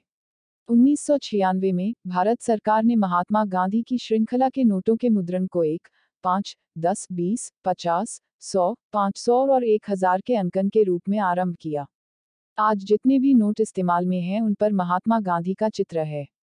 उन्नीस सौ उनहत्तर में यूनाइटेड किंगडम ने डाक टिकट की एक श्रृंखला महात्मा गांधी के शतवर्षिक जयंती के उपलक्ष्य में जारी की। नई दिल्ली में गांधी स्मृति पर शहादत स्तंभ उस स्थान को चिन्हित करता है, जहाँ पर उनकी हत्या हुई। यूनाइटेड किंगडम में ऐसे अनेक गांधी जी की प्रतिमाएँ उन खास स्थानों पर हैं जैसे लंदन विश्वविद्यालय कॉलेज के पास ताविस्तोक चौक, लंदन जहाँ पर उन्होंने कानून की शिक्षा प्राप्त की। यूनाइटेड किंगडम में जनवरी 30 को राष्ट्रीय गांधी स्मृति दिवस मनाया जाता है। संयुक्त राज्य में गांधी की प्रतिमाएँ न्यूयॉर्क शहर में यूनियन स्क्वायर के बाहर और अटलांटा में मार्टिन लूथर किंग जूनियर राष्ट्रीय ऐतिहासिक स्थल और वाशिंगटन डी सी में भारतीय दूतावास के समीप मेसासुशेट्स मार्ग में हैं। भारतीय दूतावास के समीप पितर पितरमरिट्सबर्ग दक्षिण अफ्रीका, जहाँ पर अठारह सौ तिरानवे में गांधी को प्रथम श्रेणी से निकल दिया गया था, वहाँ उनकी स्मृति में एक प्रतिमा स्थापित की गई है। गांधी की प्रतिमाएँ मदाम टुसौट के मोम संग्रहालय, लंदन में न्यूयॉर्क और विश्व के अनेक शहरों में स्थापित हैं। गांधी को कभी भी शांति का नोबेल पुरस्कार प्राप्त नहीं हुआ, हालाँकि उनको 1937 से 1948 के बीच पाँच बार मनोनीत किया गया जिसमें अमेरिकन फ्रेंड्स सर्विस कमेटी द्वारा दिया गया नामांकन भी शामिल है। पचानवे दशकों उपरांत नोबेल समिति ने सार्वजनिक रूप में यह घोषित किया कि उन्हें अपनी इस भूल पर खेद है और यह स्वीकार किया कि पुरस्कार न देने की वजह विभाजित राष्ट्रीय विचार थे। महात्मा गांधी को यह पुरस्कार 1948 में दिया जाना था, परंतु उनकी हत्या के कारण इसे रोक देना पड़ा। उस साल दो नए राष्ट्र भारत और पाकिस्तान में युद्ध छिड़ जाना भी एक जटिल कारण था।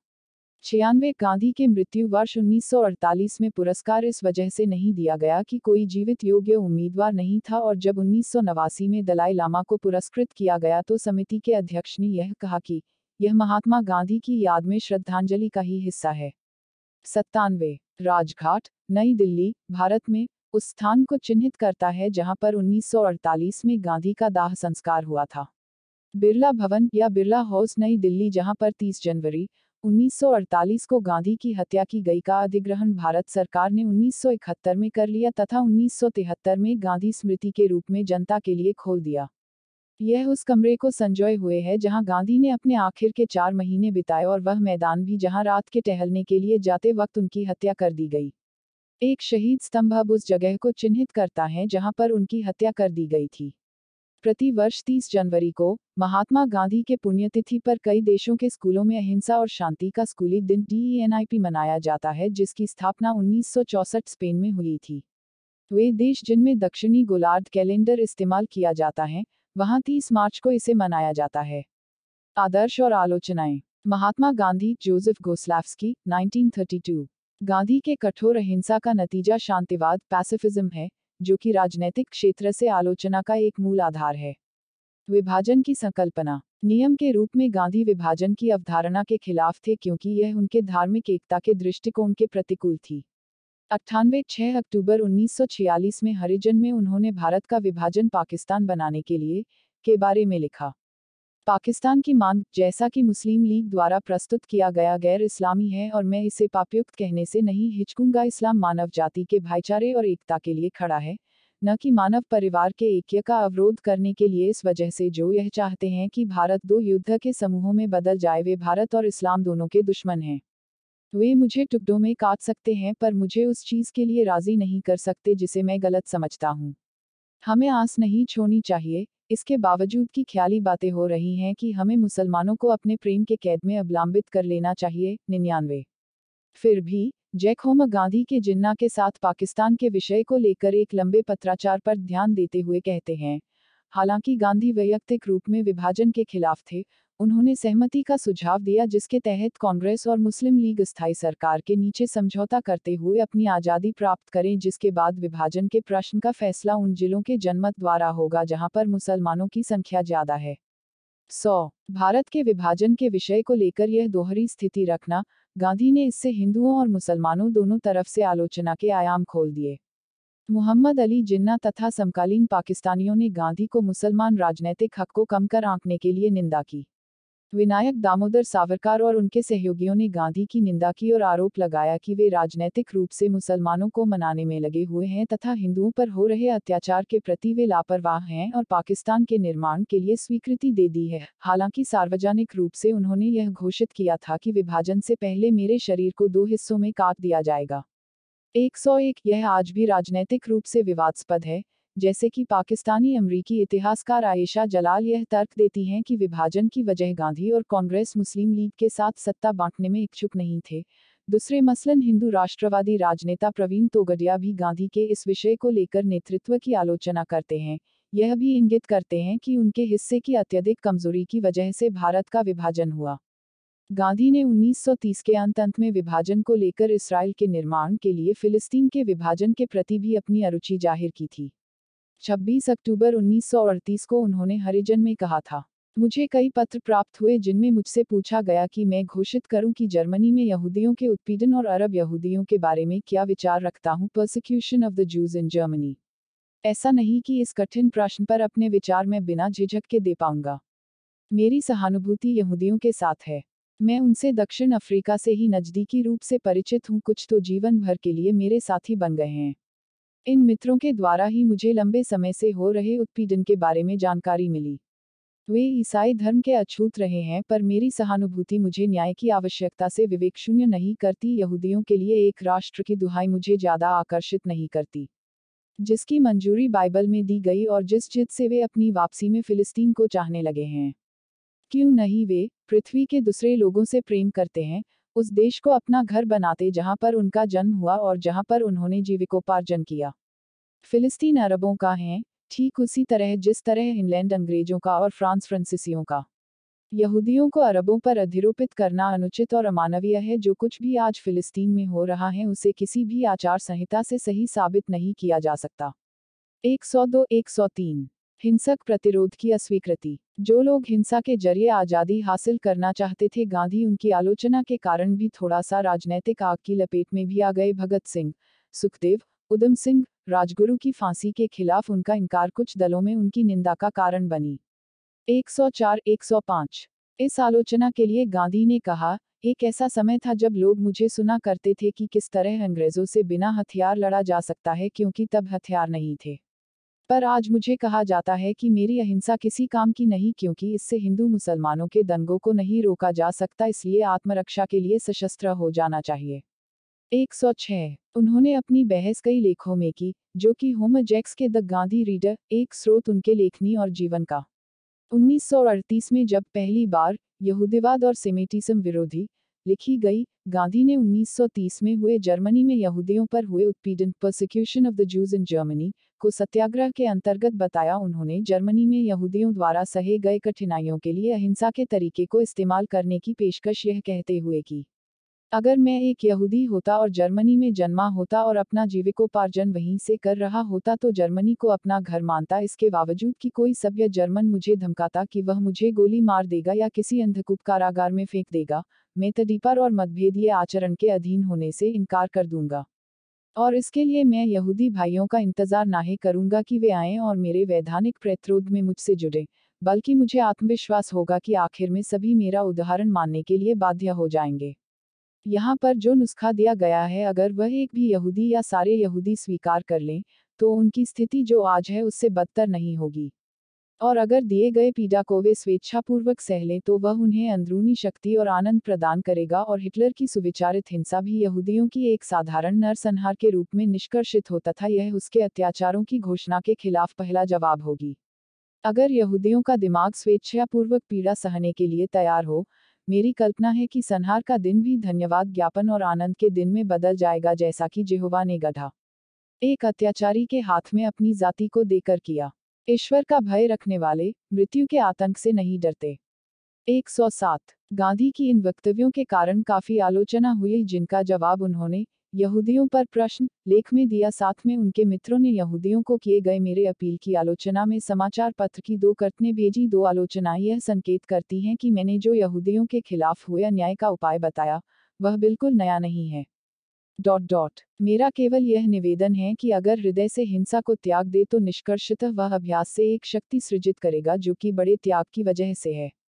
108 उन्होंने आलोचनाओं का उत्तर, यहूदी मित्रों को जवाब 109 और, यहूदी और फिलिस्तीन 110 में दिया यह ज़ाहिर करते हुए कि, मैंने हृदय से हिंसा के त्याग के लिए कहा जिससे निष्कर्षतः अभ्यास से एक शक्ति सृजित करेगा जो कि बड़े त्याग की वजह से है।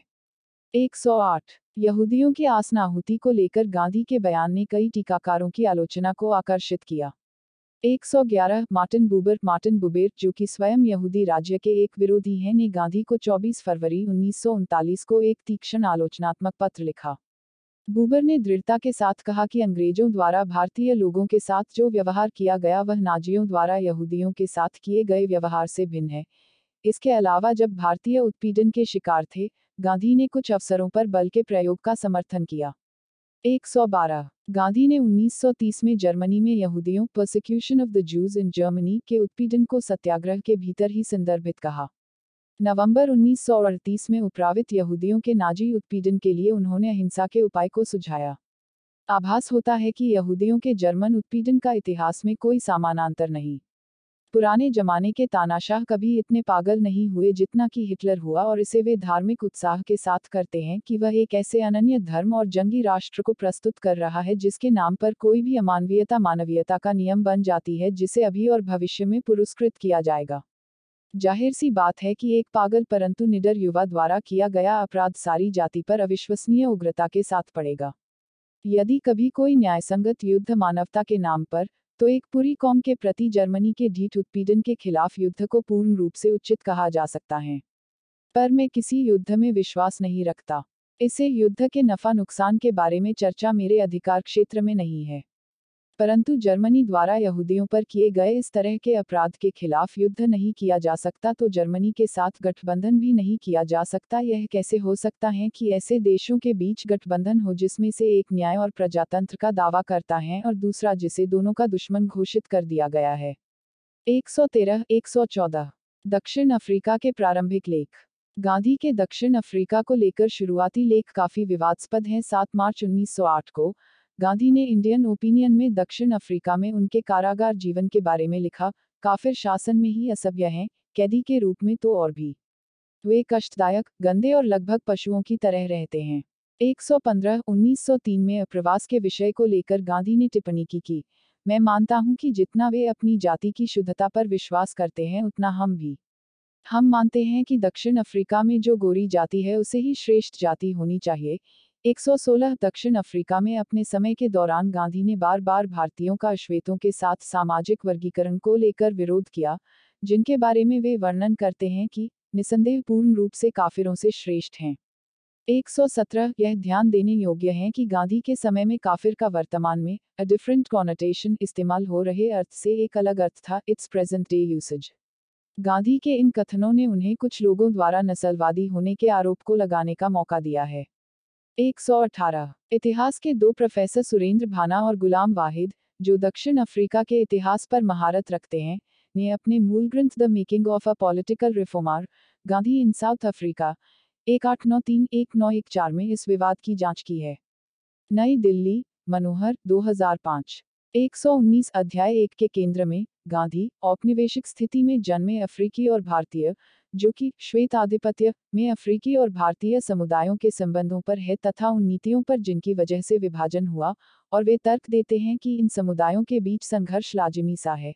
इस संबंध के बारे में वे कहते हैं, युवा गांधी 1890 में उन विभाजीय विचारों से प्रभावित थे जो कि उस समय प्रबल थी। 120 साथ ही साथ वे यह भी कहते हैं, गांधी के जेल के अनुभव ने उन्हें उन लोगों की स्थिति के प्रति अधिक संवेदनशील बना दिया था। डॉट आगे गांधी दृढ़ हो गए थे, वे अफ्रीकियों के प्रति अपने अभिव्यक्ति में पूर्वाग्रह को लेकर बहुत कम निर्णायक हो गए और वृहद स्तर पर समान कारणों के बिंदुओं को देखने लगे थे। जोहान्सबर्ग जेल में उनके नकारात्मक दृष्टिकोण में ढीठ अफ्रीकी कैदी थे, न कि आम अफ्रीकी। 121 दक्षिण अफ्रीका के पूर्व राष्ट्रपति नेल्सन मंडेला गांधी के अनुयायी हैं तिरासी 2003 में गांधी के आलोचकों द्वारा प्रतिमा के अनावरण को रोकने की कोशिश के बावजूद उन्होंने उसे जोहान्सबर्ग में अनावृत किया। 118 भाना और वाहिद ने अनावरण के इर्द गिर्द होने वाली घटनाओं पर the making of a political reformer, Gandhi in South Africa, एक नौ एक तीन, एक नौ एक चार में टिप्पणी किया है। अनुभाग, दक्षिण अफ्रीका के लिए गांधी के विरासत में वे लिखते हैं गांधी ने दक्षिण अफ्रीका के सक्रिय कार्यकर्ताओं के आने वाली पीढ़ियों को श्वेत अधिपत्य को खत्म करने के लिए प्रेरित किया। यह विरासत उन्हें नेल्सन मंडेला से जोड़ती है। माने यह कि जिस कम को गांधी ने शुरू किया था उसे मंडेला ने खत्म किया। 122 वे जारी रखते हैं उन विवादों का हवाला देते हुए जो गांधी की प्रतिमा के अनावरण के दौरान उठे थे। 123 गांधी के प्रति इन दो दृष्टिकोणों के प्रतिक्रिया स्वरूप, भाना और वाहिद तर्क देते हैं वे लोग को दक्षिण अफ्रीका में रंगभेद के पश्चात अपने राजनीतिक उद्देश्य के लिए गांधी को सही ठहराना चाहते हैं। वे उनके बारे में कई तथ्यों को नजरअंदाज करते हुए कारण में कुछ ज़्यादा मदद नहीं करते, और जो उन्हें केवल एक नस्लवादी कहते हैं, वे भी गलत बयानी के उतने ही दोषी हैं, विकृति के उतने ही दोषी हैं। 124 राज्य विरोधी। गांधी राज विरोधी एंटी स्टेटिस्ट उस रूप में थे जहाँ उनका दृष्टिकोण उस भारत का है जो कि किसी सरकार के अधीन न हो। 125 उनका विचार था कि एक देश में सच्चे स्वशासन सेल्फ रूल का अर्थ है कि प्रत्येक व्यक्ति खुद पर शासन करता है तथा कोई ऐसा राज्य नहीं जो लोगों पर कानून लागू कर सके। 126 127 कुछ मौकों पर उन्होंने स्वयं को एक दार्शनिक अराजकतावादी कहा है फिलोसॉफिकल एनाकिस्ट 128 उनके अर्थ में एक स्वतंत्र भारत का अस्तित्व उन हज़ारों छोटे छोटे आत्मनिर्भर समुदायों से है संभवतः टाल्स्टोय का विचार, जो बिना दूसरों के अड़चन बने खुद पर राज्य करते हैं। इसका यह मतलब नहीं था कि ब्रिटिशों द्वारा स्थापित प्रशासनिक ढांचे को भारतीयों को स्थानांतरित कर देना, जिसके लिए उन्होंने कहा कि हिंदुस्तान को इंग्लिस्तान बनाना है। एक सौ उनतीस ब्रिटिश ढंग के संसदीय तंत्र पर कोई विश्वास न होने के कारण वे भारत में आज़ादी के बाद कांग्रेस पार्टी को भंग कर प्रत्यक्ष लोकतंत्र, डायरेक्ट डेमोक्रेसी प्रणाली को 130 स्थापित करना चाहते थे। 131 गांधी जी की आलोचना। गांधी के सिद्धांतों और करनी को लेकर प्रायः उनकी आलोचना भी की जाती है। 132 उनकी आलोचना के मुख्य बिंदु हैं। जुलू विद्रोह में अंग्रेज़ों का साथ देना 133 दोनों विश्वयुद्धों में अंग्रेज़ों का साथ देना 134 खिलाफत आंदोलन जैसे सांप्रदायिक आंदोलन को राष्ट्रीय आंदोलन बनाना, अंग्रेज़ों के विरुद्ध सशस्त्र क्रांतिकारियों के हिंसात्मक कार्यों की निंदा करना 135-136 गांधी इरविन समझौता, जिससे भारतीय क्रांतिकारी आंदोलन को बहुत धक्का लगा। भारतीय राष्ट्रीय कांग्रेस के अध्यक्ष पद पर सुभाष चंद्र बोस के चुनाव पर नाखुश होना। चौरी चौरा कांड के बाद असहयोग आंदोलन को सहसा रोक देना, एक सौ सैंतीस भारत की स्वतंत्रता के बाद नेहरू को प्रधानमंत्री का दावेदार बनाना। स्वतंत्रता के बाद पाकिस्तान को 55 करोड़ रुपए देने की जिद पर अनशन करना। भीमराव आम्बेडकर महात्मा गांधी को जाति प्रथा का समर्थक समझते थे। एक सौ उनतालीस, इन्हें भी देखें। महात्मा गांधी का शिक्षा दर्शन। मोहनदास करमचंद गांधी की हत्या। My experiment with truth Mahatma Gandhi की आत्मकथा फ्रॉम पॉकेट एफएम आगे के अध्ययन के लिए। भाना, सुरेंद्र और Ghulam Wahid. The making of a political reformer Gandhi in South Africa एक आठ नौ तीन एक नौ एक चार। नई दिल्ली, मनोहर 2005 बोंदुरंत, जुआनवी, हिंसा की जीत, गांधीवादी दर्शन का संघर्ष। प्रिंसटन, यूपी, उन्नीस सौ अट्ठानवे आई एस बी आई शून्य माइनस छह सौ इक्यानवे, शून्य दो दो आठ एक एक्स। चेनस इरा अमरीकी अहिंसा, विचारों का इतिहास, सातवां अध्याय। आई एस बी आई एक पाँच सात शून्य सात पाँच पाँच चार सात सात। चड्ढा, योगेश, गांधी, एक जीवन। आई एस बी आई शून्य चार सात एक तीन पाँच शून्य छह दो एक। Dalton, Dennis, ED. Mahatma Gandhi, चुनिंदा राजनैतिक लेख। इंडियाना पुलिस कैम्ब्रिज, हैकेट प्रक्षण कंपनी, हैकेट पब्लिशिंग कंपनी, उन्नीस सौ छियानवे आई एस बी आई शून्य आठ सात दो दो शून्य तीन तीन शून्य एक। गांधी, महात्मा। महात्मा गांधी के संचित लेख। नई दिल्ली, प्रकाशन विभाग, सूचना एवं प्रसारण मंत्रालय, भारत सरकार, उन्नीस सौ चौरानवे। ईश्वरन, एकनाथ ईश्वरन, एकनाथ। गांधी एक मनुष्य। आई एस बी आई शून्य नौ एक पाँच एक तीन दो नौ छः छः। Fischer Louis the essential Gandhi, उनके जीवन, कार्यों और विचारों का संग्रह। प्राचीन न्यूयॉर्क 2002 पुनर्मुद्रित संस्करण, आईएसबीआई एक चार शून्य शून्य शून्य तीन शून्य पाँच शून्य एक। गांधी, एम. के. गांधी के पाठक, उनके जीवन और लेखन का एक स्रोत पुस्तक। Homer Jack ED Grove Press New York 1956 Gandhi, Rajmohan. Patel, एक जीवन। नवजीवन प्रकाशन घर 1990 आई आठ एक सात दो दो नौ एक तीन आठ आठ। Hunt, James D. लंदन में गांधी। नई दिल्ली, प्रोमिला एवं कंपनी, प्रकाशक 1978 मान बर्नहॉट महात्मा गांधी और पाओलो फरेरी के शैक्षणिक अवधारणाएँ। क्लॉबे, बी, में। ईडी, राजनैतिक समाजीकरण एवं शिक्षा में अंतर्राष्ट्रीय अध्ययन, बीडी। आठ, हेम्बर्ग, उन्नीस सौ छियानवे। आई एस बी ए तीन नौ दो छः नौ पाँच दो नौ सात शून्य। रूहे पीटर गांधी, एक छायाचित्र जीवनी आई एस बी ए शून्य सात एक चार आठ नौ दो सात नौ तीन। शाप, जीन, गांधी एक राजनैतिक नीतिज्ञ के रूप में, अपने मूल्यों और राजनैतिक निबंधों के साथ। बोस्टन एक एक्सटेंडिंग होराइजोन पुस्तकें, उन्नीस सौ उन्यासी। सोफ्री, ज्ञानी, गांधी और भारत, केंद्र में एक सदी, उन्नीस सौ पचानवे आई एस बी एन एक नौ शून्य शून्य छः दो चार एक दो पाँच। Gordon, Haim. आध्यात्मिक साम्राज्यवाद से अस्वीकृति, गांधी को बूबर के पत्रों की झलकी। सार्वभौमिक अध्ययन की पत्रिका 22 जून उन्नीस सौ निन्यानवे। गांधी, एम, के, दक्षिण अफ्रीका में सत्याग्रह।